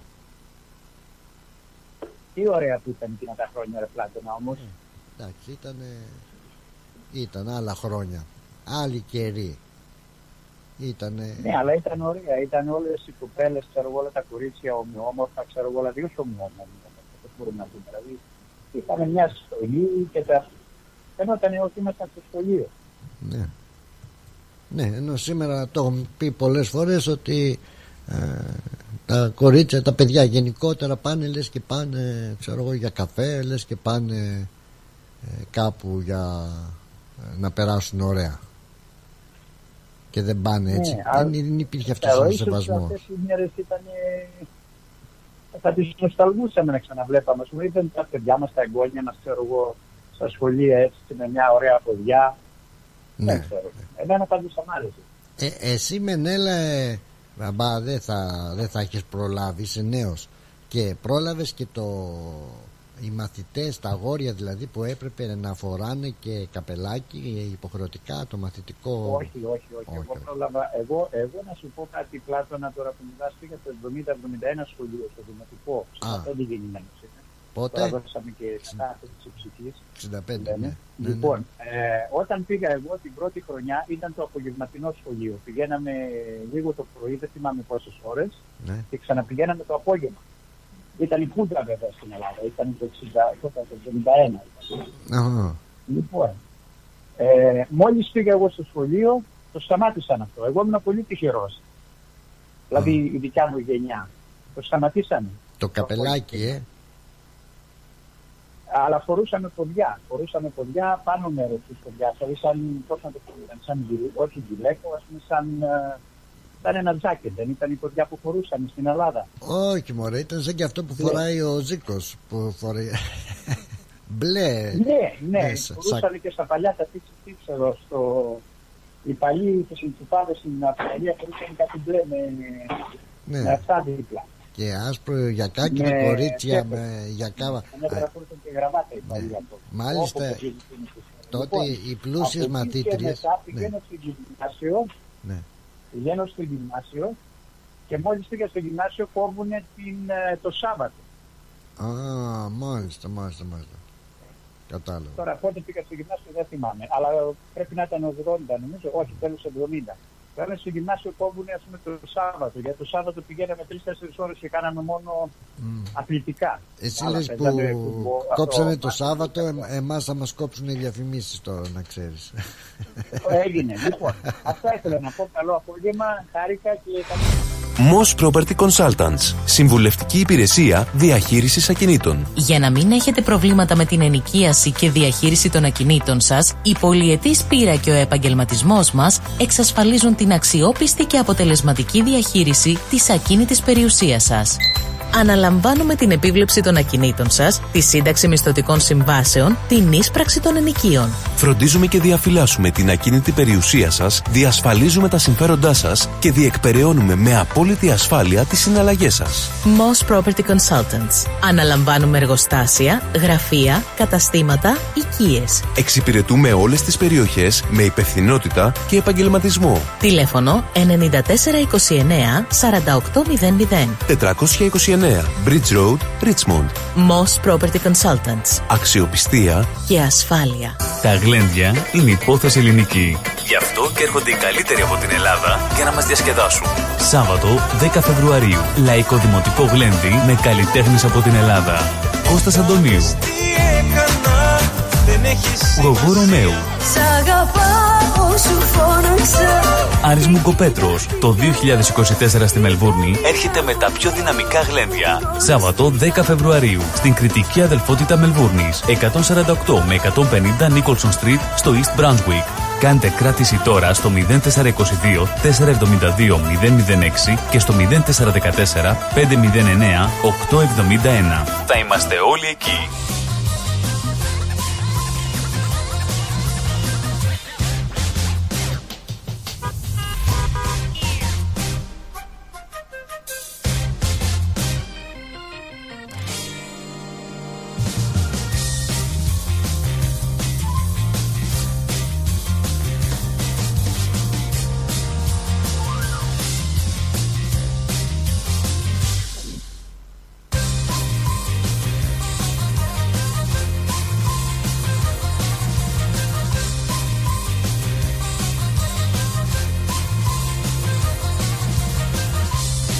Εντάξει, επιστρέψαμε. Έτσι, μπαμ μπαμ. Διαφημίσεις ε, ρυθμισμένες να πέφτουν την ώρα που πρέπει και δεν μπορούμε να κάνουμε κάτι. Το σύστημα είναι ένοχο.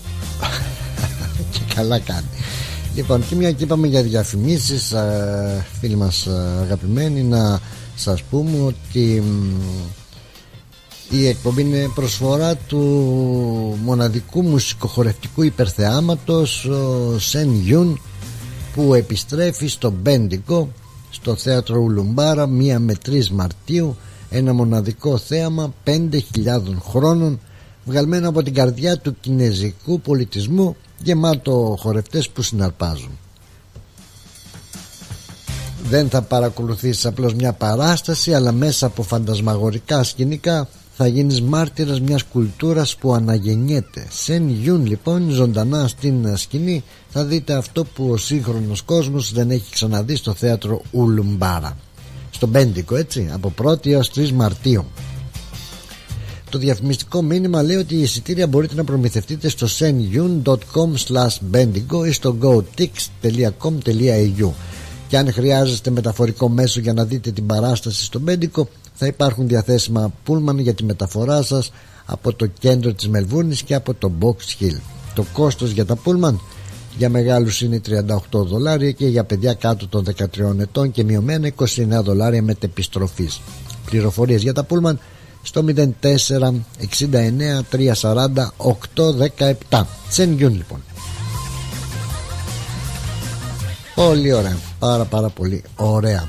Να πούμε λοιπόν ότι ε, έλεγε και ο Μενέλος, και καλά τα έλεγε, για την κατάργηση της ε, μαθητικής ε, ποδιάς. Είχε γίνει τότε ε, μια επανάσταση, θα λέγαμε, και από ό,τι λένε η ιστορία, η τότε όλα ξεκίνησαν από ένα σχολείο το οποίο ε, ε, ήταν στο, που ήταν, στο Εγάλεο, ναι, στο Εγάλεο βέβαια, και είναι αυτή η Εγαλιώτης, είναι, εντάξει, μια χαρά, ε, στο γυμνάσιο του Εγάλεο, και είχε γράψει τότε το βήμα «Φυλακισμένα μέσα στις μπλε ποδιές τους τα κορίτσια, για να μην υπάρχουν διακρίσεις, όπως αναφέρει το σκεπτικό της παλιάς διάταξης». Στο μεταξύ υπάρχουν και διακρίσεις και ποδιές, ε. Ο τύπος τότε του, της εποχής εκείνης τα έγραφε, και μάλιστα είχε έναν τίτλο μεγάλο: «Ως πότε θα φορούμε εμπροσθέλα».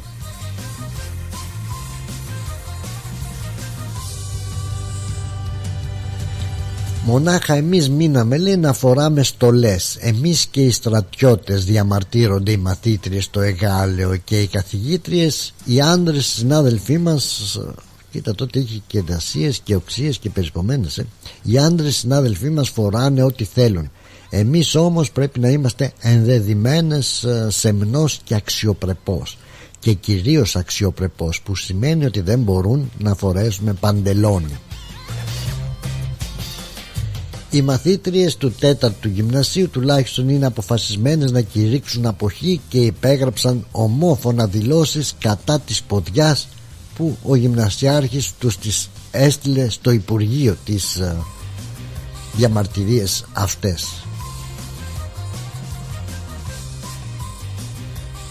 Οι καθηγήτριες έφεραν το θέμα της δικής τους αμφίεσης στην ΕΛΜΕ, που επίσης έκανε διάβημα στο Υπουργείο Παιδείας για λογαριασμό τους. Αλλά μαθητές και μαθήτριες και καθηγητές και καθηγήτριες φαίνεται να πιστεύουν ότι το ζήτημα πάει πολύ βαθύτερα από την ποδιά ή το παντελόνι. Το σχολείο είναι πια ένας από τους, έτσι λέγαν τότε, από τους ελάχιστους τόπους μαζικής αναπαραγωγής της συντήρησης, και όσον αφορά την εμφάνιση, τουλάχιστον το έργο αυτό της συντήρησης, η πολιτεία το απαιτεί αποκλειστικά από τις γυναίκες μαθήτριες και καθηγήτριες. Ε, αυτές τουλάχιστον στο Εγάλεο δεν είναι διατεθειμένες να το συνεχίσουν. Το ζήτημα έχει προκαλέσει έντονες αντιδράσεις στην περιοχή. Οι γονείς φαίνονται μάλλον διχασμένοι. Οι υπεύθυνοι γυμνασιάρχες και λυκειάρχες τηρούν στάση αναμονής, ενώ οι άντρες καθηγητές και μαθητές αδιαφορούν ή βλέπουν με διάθεση ηρωνική την κατάσταση. Έτσι έγραφε ο τύπος τότε.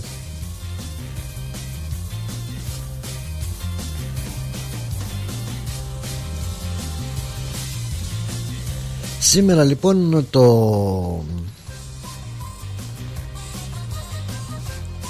Το σήμερα πάει έτσι στο δημοσίευμα του βήματος εκείνης της εποχής. Σήμερα αντίθετα το κυριότερο επιχείρημα υπέρ της ποδιάς είναι ότι καταργεί τις κοινωνικές διακρίσεις ανάμεσα στα παιδιά. Οι μαθήτριες βέβαια είναι έξω φρενών με αυτή την υποκρισία όπως τη χαρακτηρίζουν. Μήπως με τις ποδιές δεν φαίνονται οι κοινωνικές διακρίσεις, λέει η μαθήτρια της πρώτης λυκείου. Άλλη φοράει τσεκλένη ποδιά και άλλη την ίδια ποδιά τρία χρόνια και της φαίνεται από το στρίφωμα. Και όλα τα άλλα που φαίνονται έξω από την ποδιά, συμπληρώνει η μαθήτρια. Το ανοράκ, το, τι είναι αυτό δεν ξέρω, τα παπούτσια, το χατζηλίκι και η, η άλλη μαθήτρια λέει και η τεράστια κοινωνική διάκριση ανάμεσα σε εμάς τα κορίτσια και στα αγόρια που δεν φοράνε ποδιά. Τα αγόρια εκτός από ένα-δύο πολιτικοποιημένα που συμφωνούν με τις συμμαθήτριές τους αδιαφορούν. Και αν φοράνε ποδιά τα κορίτσια, εμένα τι με κόφτει, ας κάνουν ό,τι θέλουν. Είτε τη φοράνε είτε δεν τη φοράνε, εμένα ίδιες μου φαίνονται. Ο Λυκιάρχης το διαβάζει γιατί έχει ενδιαφέρον, έτσι, η εποχή που ήταν, τι έγινε και που φτάσαμε, έτσι, από την εφημερίδα του βήματος της εποχής εκείνης.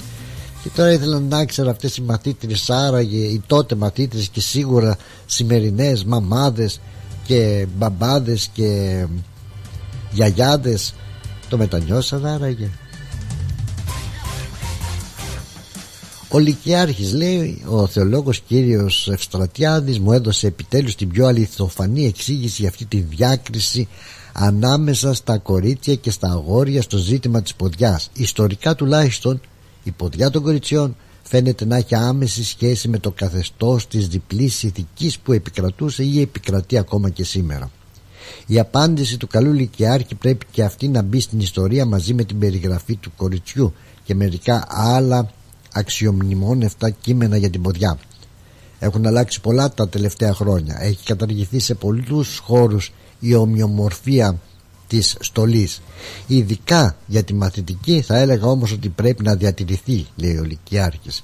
Ίσως ότι πρέπει να διατηρηθεί με κάποια βελτιωμένη μορφή. Πάντως να υπάρχει κάτι διακριτικό που να ξεχωρίζει τη μαθήτρια. Γιατί? Γιατί? Ειδικά τώρα που τα σχολεία μας είναι μεικτά, τα κορίτσια πρέπει να, προέ... να προσέχουν περισσότερο από τα αγόρια. Τα κορίτσια αυτά αύριο θα κάνουν οικογένεια. Θέλετε να πείτε ότι τον ρωτάνε τον Λυκιάρχη ότι η οικογένεια που σήμερα στηρίζεται αποκλειστικά στη γυναίκα και αν αυτή δεν οδηγηθεί στην αναγκαστική επιλογή της λύσης οικογένεια, τότε ποιος θα την κάνει?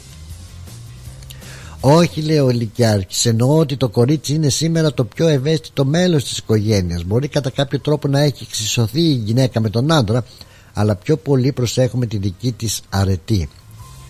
Ο άντρας και να παρα... παραπατήσει λιγάκι επανέρχεται εύκολα στον ίσιο δρόμο, γιατί η γυναίκα είναι πιο δύσκολο.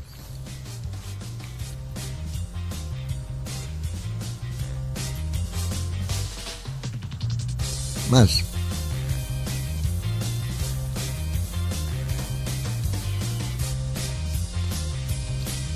Αυτός, αυτή τη μάχη λοιπόν δώσαν οι μαθήτριες του γυμνασίου στο Εγάλεο. Μας θύμισε ο φίλος ο Μενέλαος. ε, Τι να λέμε τώρα.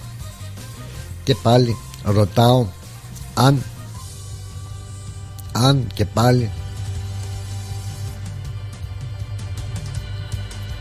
θα το είχαν μετανιώσει, έτσι, μαθήτριες τότε και μαμάδες σήμερα.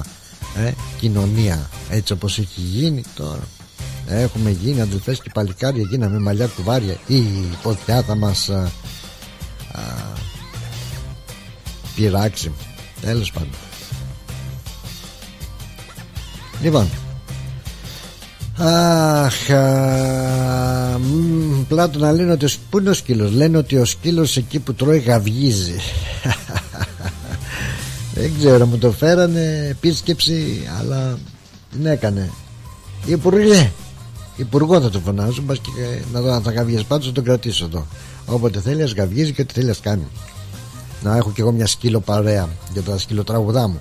Γεια σου Μέρη Καλαϊτζή, γεια σου Συμπετέρα, γεια σου Χριστάρα μου. Καινούριος τραγουδιστής, πρώτη φορά τον ακούω. Γεια σου Πλάτωνα. Α, τον Μπαρμπαθωμαλές, τον Κυρθωμά μας. Αποκλείεται. Γεια σου Αλέξια. Καλώς όρισε την παρέα μας, Κυπριοτοπούλα. Γλυκές και όμορφες καλημέρες από την όμορφη Κύπρο. Λέει την αγάπη μου και τα φιλιά μου. Και δεχτεί και η αγάπη σου, δεχτά και τα φιλιά σου.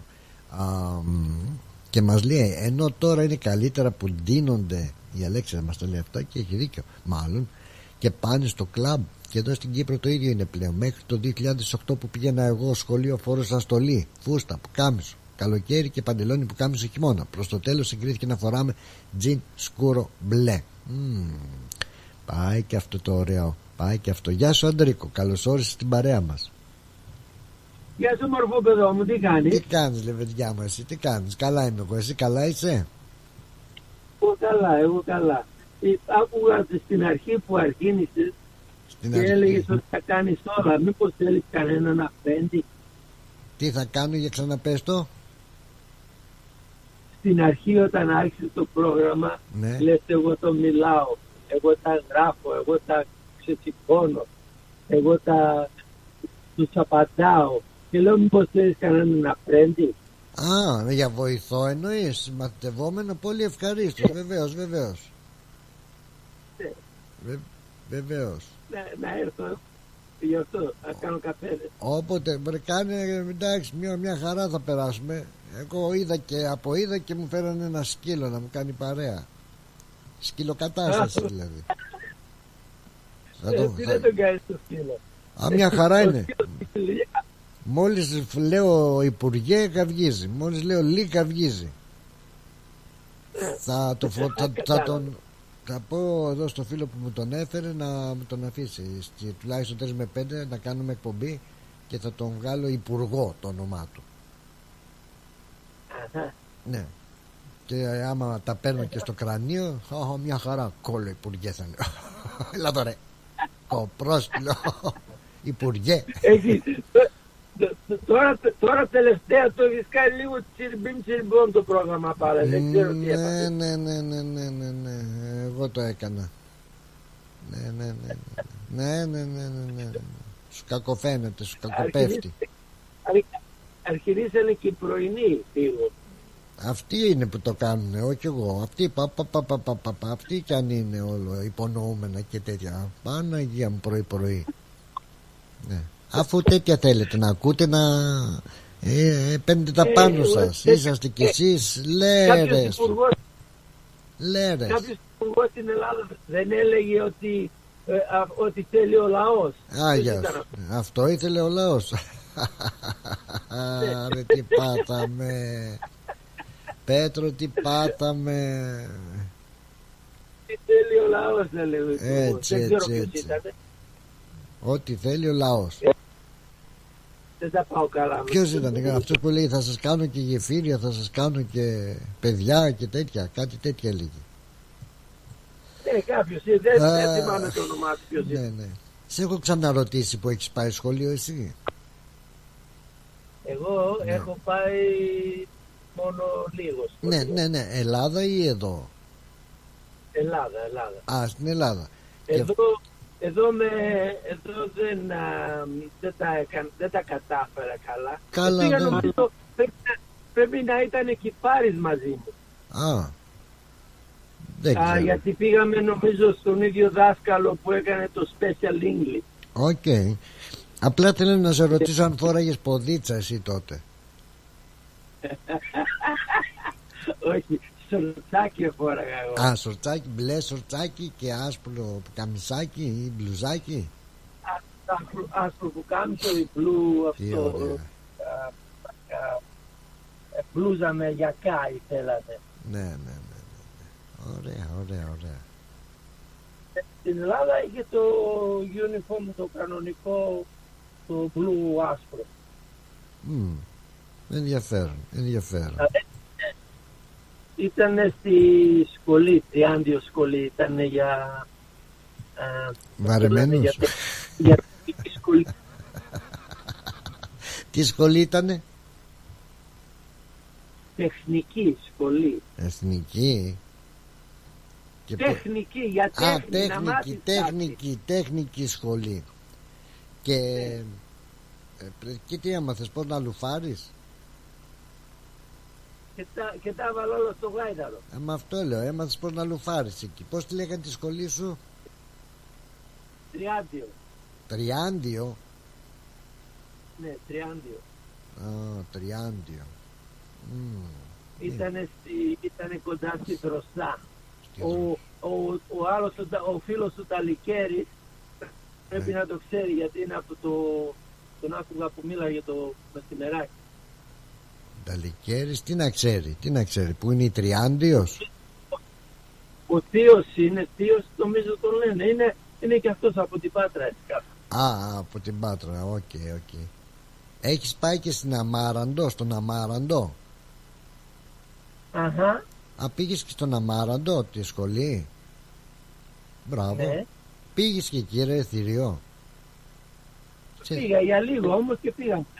Αμάραντο. Έλα Παναγία. Ναι. Δεν το ήξερα. Μάλιστα. Οκ. Okay. Στην Τριάδιο ήταν η αρχή και μετά τελείωσα. Έκανα δύο μήνες και μετά το βάλαμε στα πόδια η Αυστραλία. Ναι, και μετά ε, Αμάραντο πότε πήγες? Τώρα δεν δε θυμάμαι χρονολογία, μην με ρωτάω τέτοια πράγματα. Δηλαδή, δηλαδή ε, είσαι σίγουρος ότι πήγες, πώς το είπες, Τριάντιο και Αμάραντο? Τριάντιο, ναι. Ναι, ναι, ναι. Πόσα χρόνια έκανες στο Τριάντιο? Α, περίπου ούτε ένα χρόνο έκανε. Αχα, και Αμάραντο? Δύο μήνες. Δύο μήνες έκανες στον Αμάραντο, μπράβο ρε θηρίο. Ξέρεις, νομίζω και ο Τρίφωνας έχει πάει Αμάραντο σχολή. Τον ξέρεις τον Τρίφωνα? Ο, ο Τρίφων που, που, λέει, που λέει it's amazing, it's fantastic. Είχα, είχα, συμμα, είχα συμμαθητή Τρίφωνα και Λικούργο. Α, Αμάραντο και αυτή, Αμάραντο. Όχι το, όχι το Λικούργο που έχουμε εδώ. Ναι, που έχετε εδώ. Ναι, γιατί εσύ δεν τον έχεις. Πού να τον έχεις? Έχει χαθεί τώρα τελευταία. Ναι, ναι. Ε, έχει χαθεί τώρα τελευταία, δεν ακούγεται. Ναι, είναι, έχει θέμα. Τον εμάλωσε? Όχι, όχι, δεν τον εμάλωσε. Λέω, έχει πολλή δουλειά, έχει πέσει πολλή δουλειά, έχει πέσει πολλή δουλειά. Φαντάζομαι τώρα, δεν ξέρω κιόλας. Να σου πω... Uh, το, ξέ, Έλα, το ξέρεις ότι μ, ο Αμάραντος που πήγες δύο μήνες είναι σχολή κομμωτικής και επαγγελμάτων ομορφιάς. Εκεί πήγες?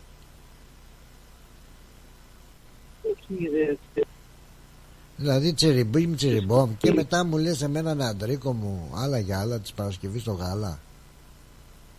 Τριάντιο σχολή σου λέω βρε. Ναι, μου λες τριάντιο σχολή πήγες ένα χρόνο και δύο μήνες πήγες Αμάραντο. Ε, προ, ούτε, ούτε, ούτε στα μήνες ήτανε και μετά μας πήρανε στο, στην άλλη σχολή που δίνεις α, να μάθεις να πάρεις ό,τι θέλεις. Α, ναι, ναι, να γίνεις ναι, ηλεκτρολόγος, να γίνεις κομμωτής, να γίνεις...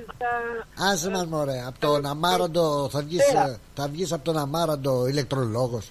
Θα μας τρελάνεις τελείως τώρα. Ξεχάσουμε και αυτά που ξέρουμε. Δεν ξέρω πώς θα λένε τα αυτά. Εγώ σου λέω ήμουνα πιτσιρίκας. Ναι, ναι, ναι. Στον Αμάραντο εγώ... αυτό που θα μπορείς να μάθεις είναι πώς να αλλάξεις χρώμα στα μαλλιά σου, α, τα νύχια και κάτι τέτοια κάνουν εκεί πέρα. Κοτσιδάκια, πώς μπορείς να κάνεις και τέτοια. Τι... Λάθος όνομα. Α, έτσι μπράβο, γιατί δεν σε παραξηγούσα λίγο ακόμα. Λάθος, λάθος όνομα, λάθος όνομα. Έτσι, εντάξει. Σε συγχωρώ. Ναι. και σε συγχωρώ.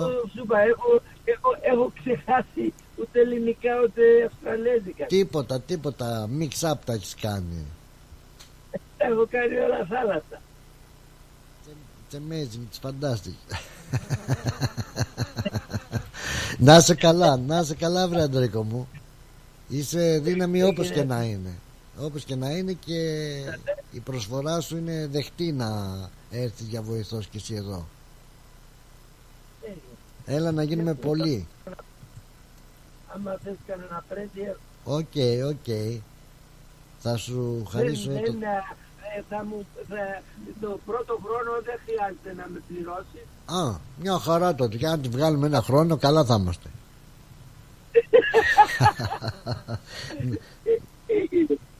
Λοιπόν, σου χαρίζω ένα τραγούδι του συμμαθητή σου. Φιλιά πολλά. Καλό υπόλοιπο. Και σε σένα, Αντρίκο μου, φιλιά. Γεια, γεια. Ωραίος ο Αντρίκος. Γεια, γεια. Fantastic.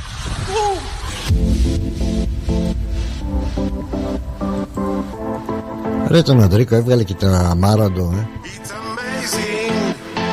Μπράβο Αντρίκο.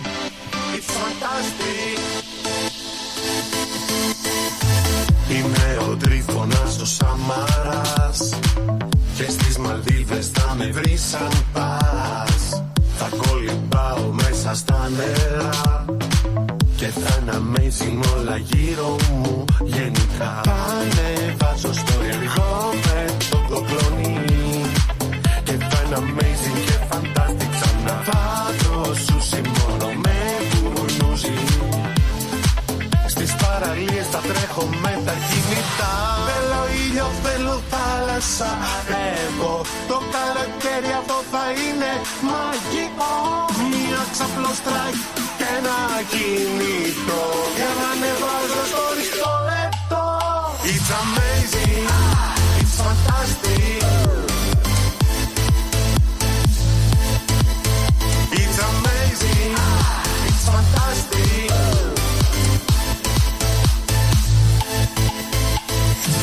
Σεξ ό,τι κάνεις για πάω διακοπές.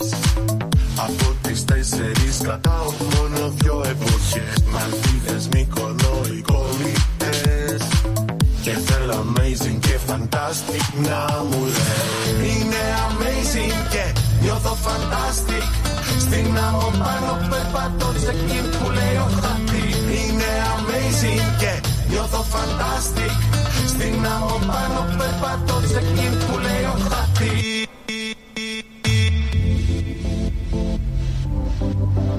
It's amazing.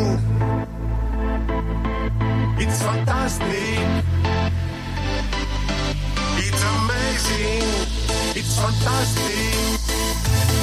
Θέλω ήλιο, θέλω θάλασσα. Εγώ το καλοκαίρι αυτό θα είναι μαγικό. Μια ξαπλωστράκι και ένα κινητό για να ανεβάζω στο ριχτό λεπτό.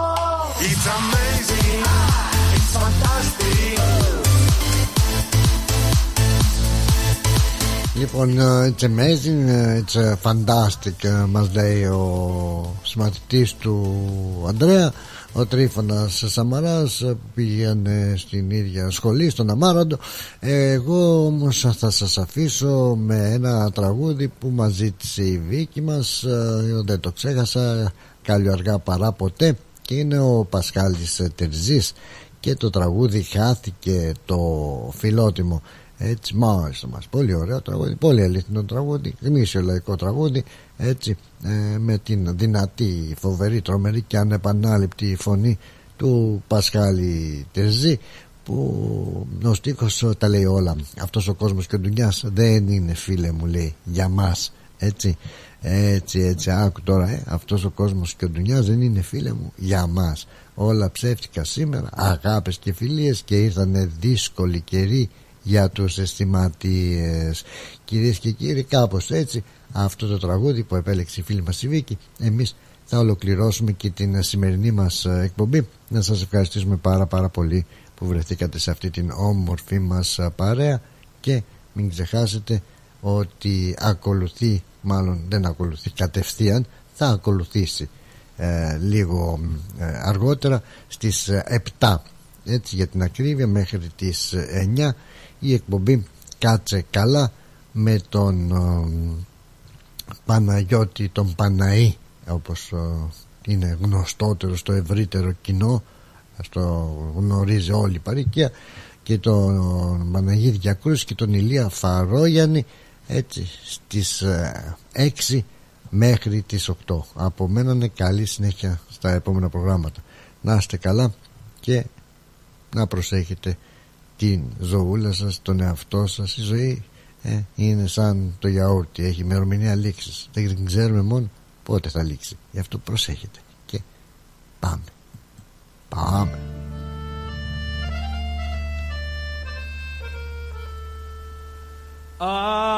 Αυτός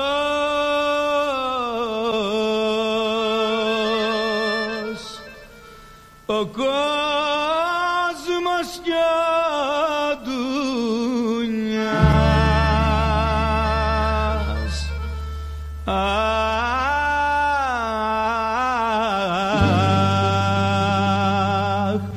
δεν είναι, φίλε μου, για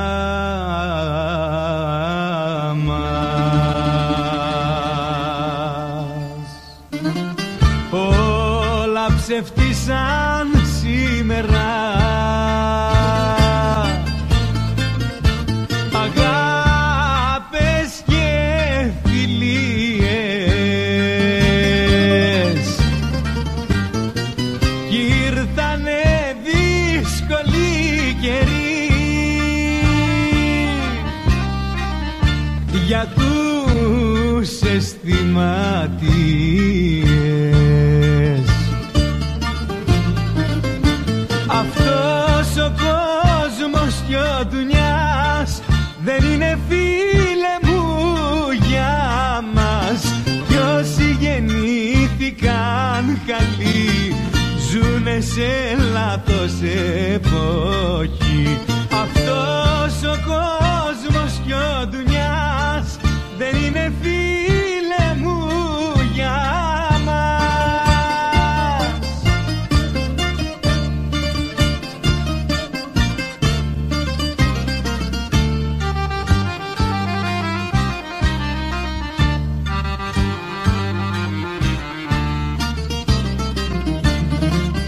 Χάθηκε το φιλότιμο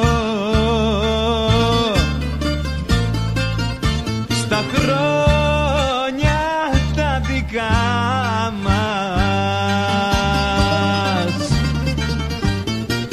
Κι όσο κι αν ψάχνει. Το Φεστιβάλ Αντίποδες ανοίγει τις πόρτες του στις είκοσι τέσσερις και είκοσι πέντε Φεβρουαρίου και μας περιμένει για να ζήσουμε και φέτος μοναδικές στιγμές. Αναπόσπαστο κομμάτι της ταυτότητας της πόλης μας, αλλά και των ανθρώπων της που το στηρίζουν με αγάπη τόσα χρόνια. Μαζί μας η πιο σπουδαία ερμηνεύτρια της γενιάς της, η Μελίνα Σρανίδου, που θα δώσει μοναδικό παλμό με τις επιτυχίες της. Και φέτος όλοι οι δρόμοι οδηγούν στο Φεστιβάλ Αντίποδες. Σας περιμένουμε. Η ώρα είναι πέντε. Η ώρα στην Ελλάδα είναι οκτώ το πρωί.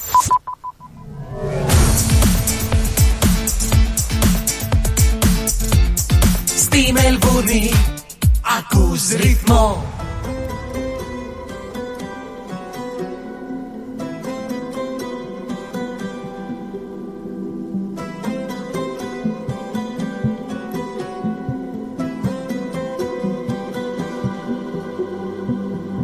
Εσύ με ξέρεις πιο πολύ από όλους στη ζωή μου.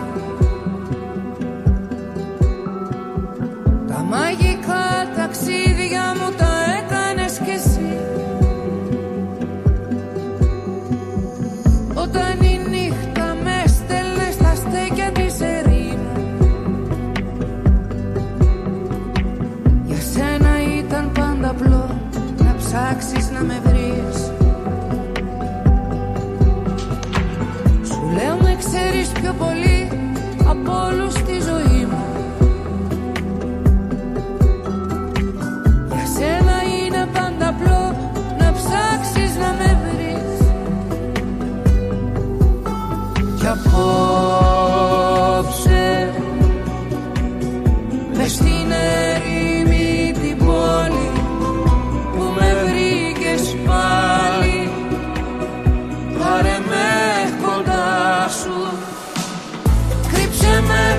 στο παλτό σου, κάνε με κορμί δικό σου, ως την άκρη του μυαλού σου, ως την άκρη του ουρανού σου, κυλίξε με στο κασκό σου, σαν παιδί, σαν άγγελό σου, να χαθώ στη μυρωδιά σου, να χωρέσω στο όνομά σου.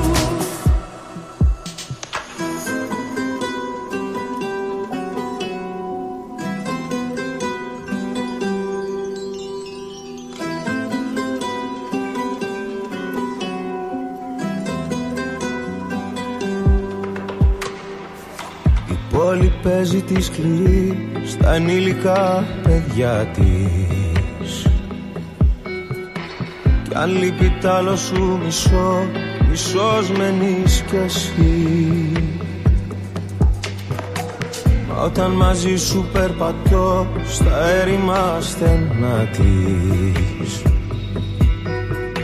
στο πέλαγος της μοναξιάς μου γίνεσαι μισή.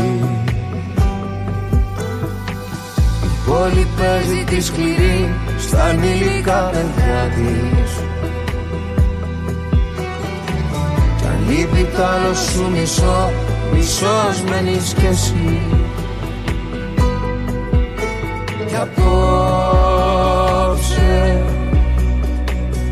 μες στην ερήμη την πόλη που με βρήκες πάλι, πάρε με κοντά σου, κρύψε με μες στο παλτό σου, κάνε με κορμί δικό σου, ως την άκρη του μυαλού σου, ως την άκρη του ουρανού σου, κυλίξε με στο κασκόλ σου, σαν παιδί, σαν άγγελό σου, να χαθώ στη μυρωδιά σου, να χωρέσω στο όνομά σου.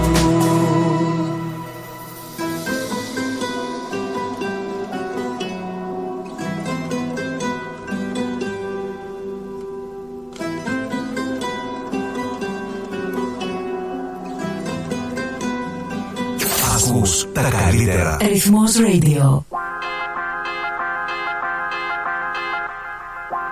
Πως να σε σβήσω φωτιά μου και στην καρδιά μου, μες στα όνειρά μου γυρνάς κάθε νύχτα.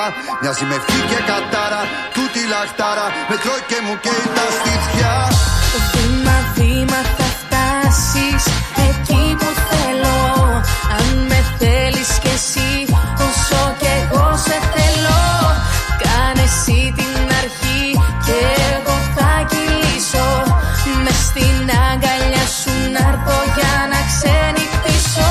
Η αγάπη σου είναι για μένα μια πατρίδα μέσα στα ξένα, σε όνειρά μου διασμένα, έρχεσαι με φρένα σπασμένα. Με βγάζεις από το βάλτο και με ξεκολλάς από το βατό, όλα τα αστέρια σου ρίχτα να σε πίνω όλη τη νύχτα. Πως να σε σβήσω φωτιά μου και στην καρδιά μου, μες στα όνειρά μου γυρνάς κάθε νύχτα. Μοιάζει με ευχή και κατάρα, τούτη λαχτάρα, με τρώει και μου καίει τα στήθια.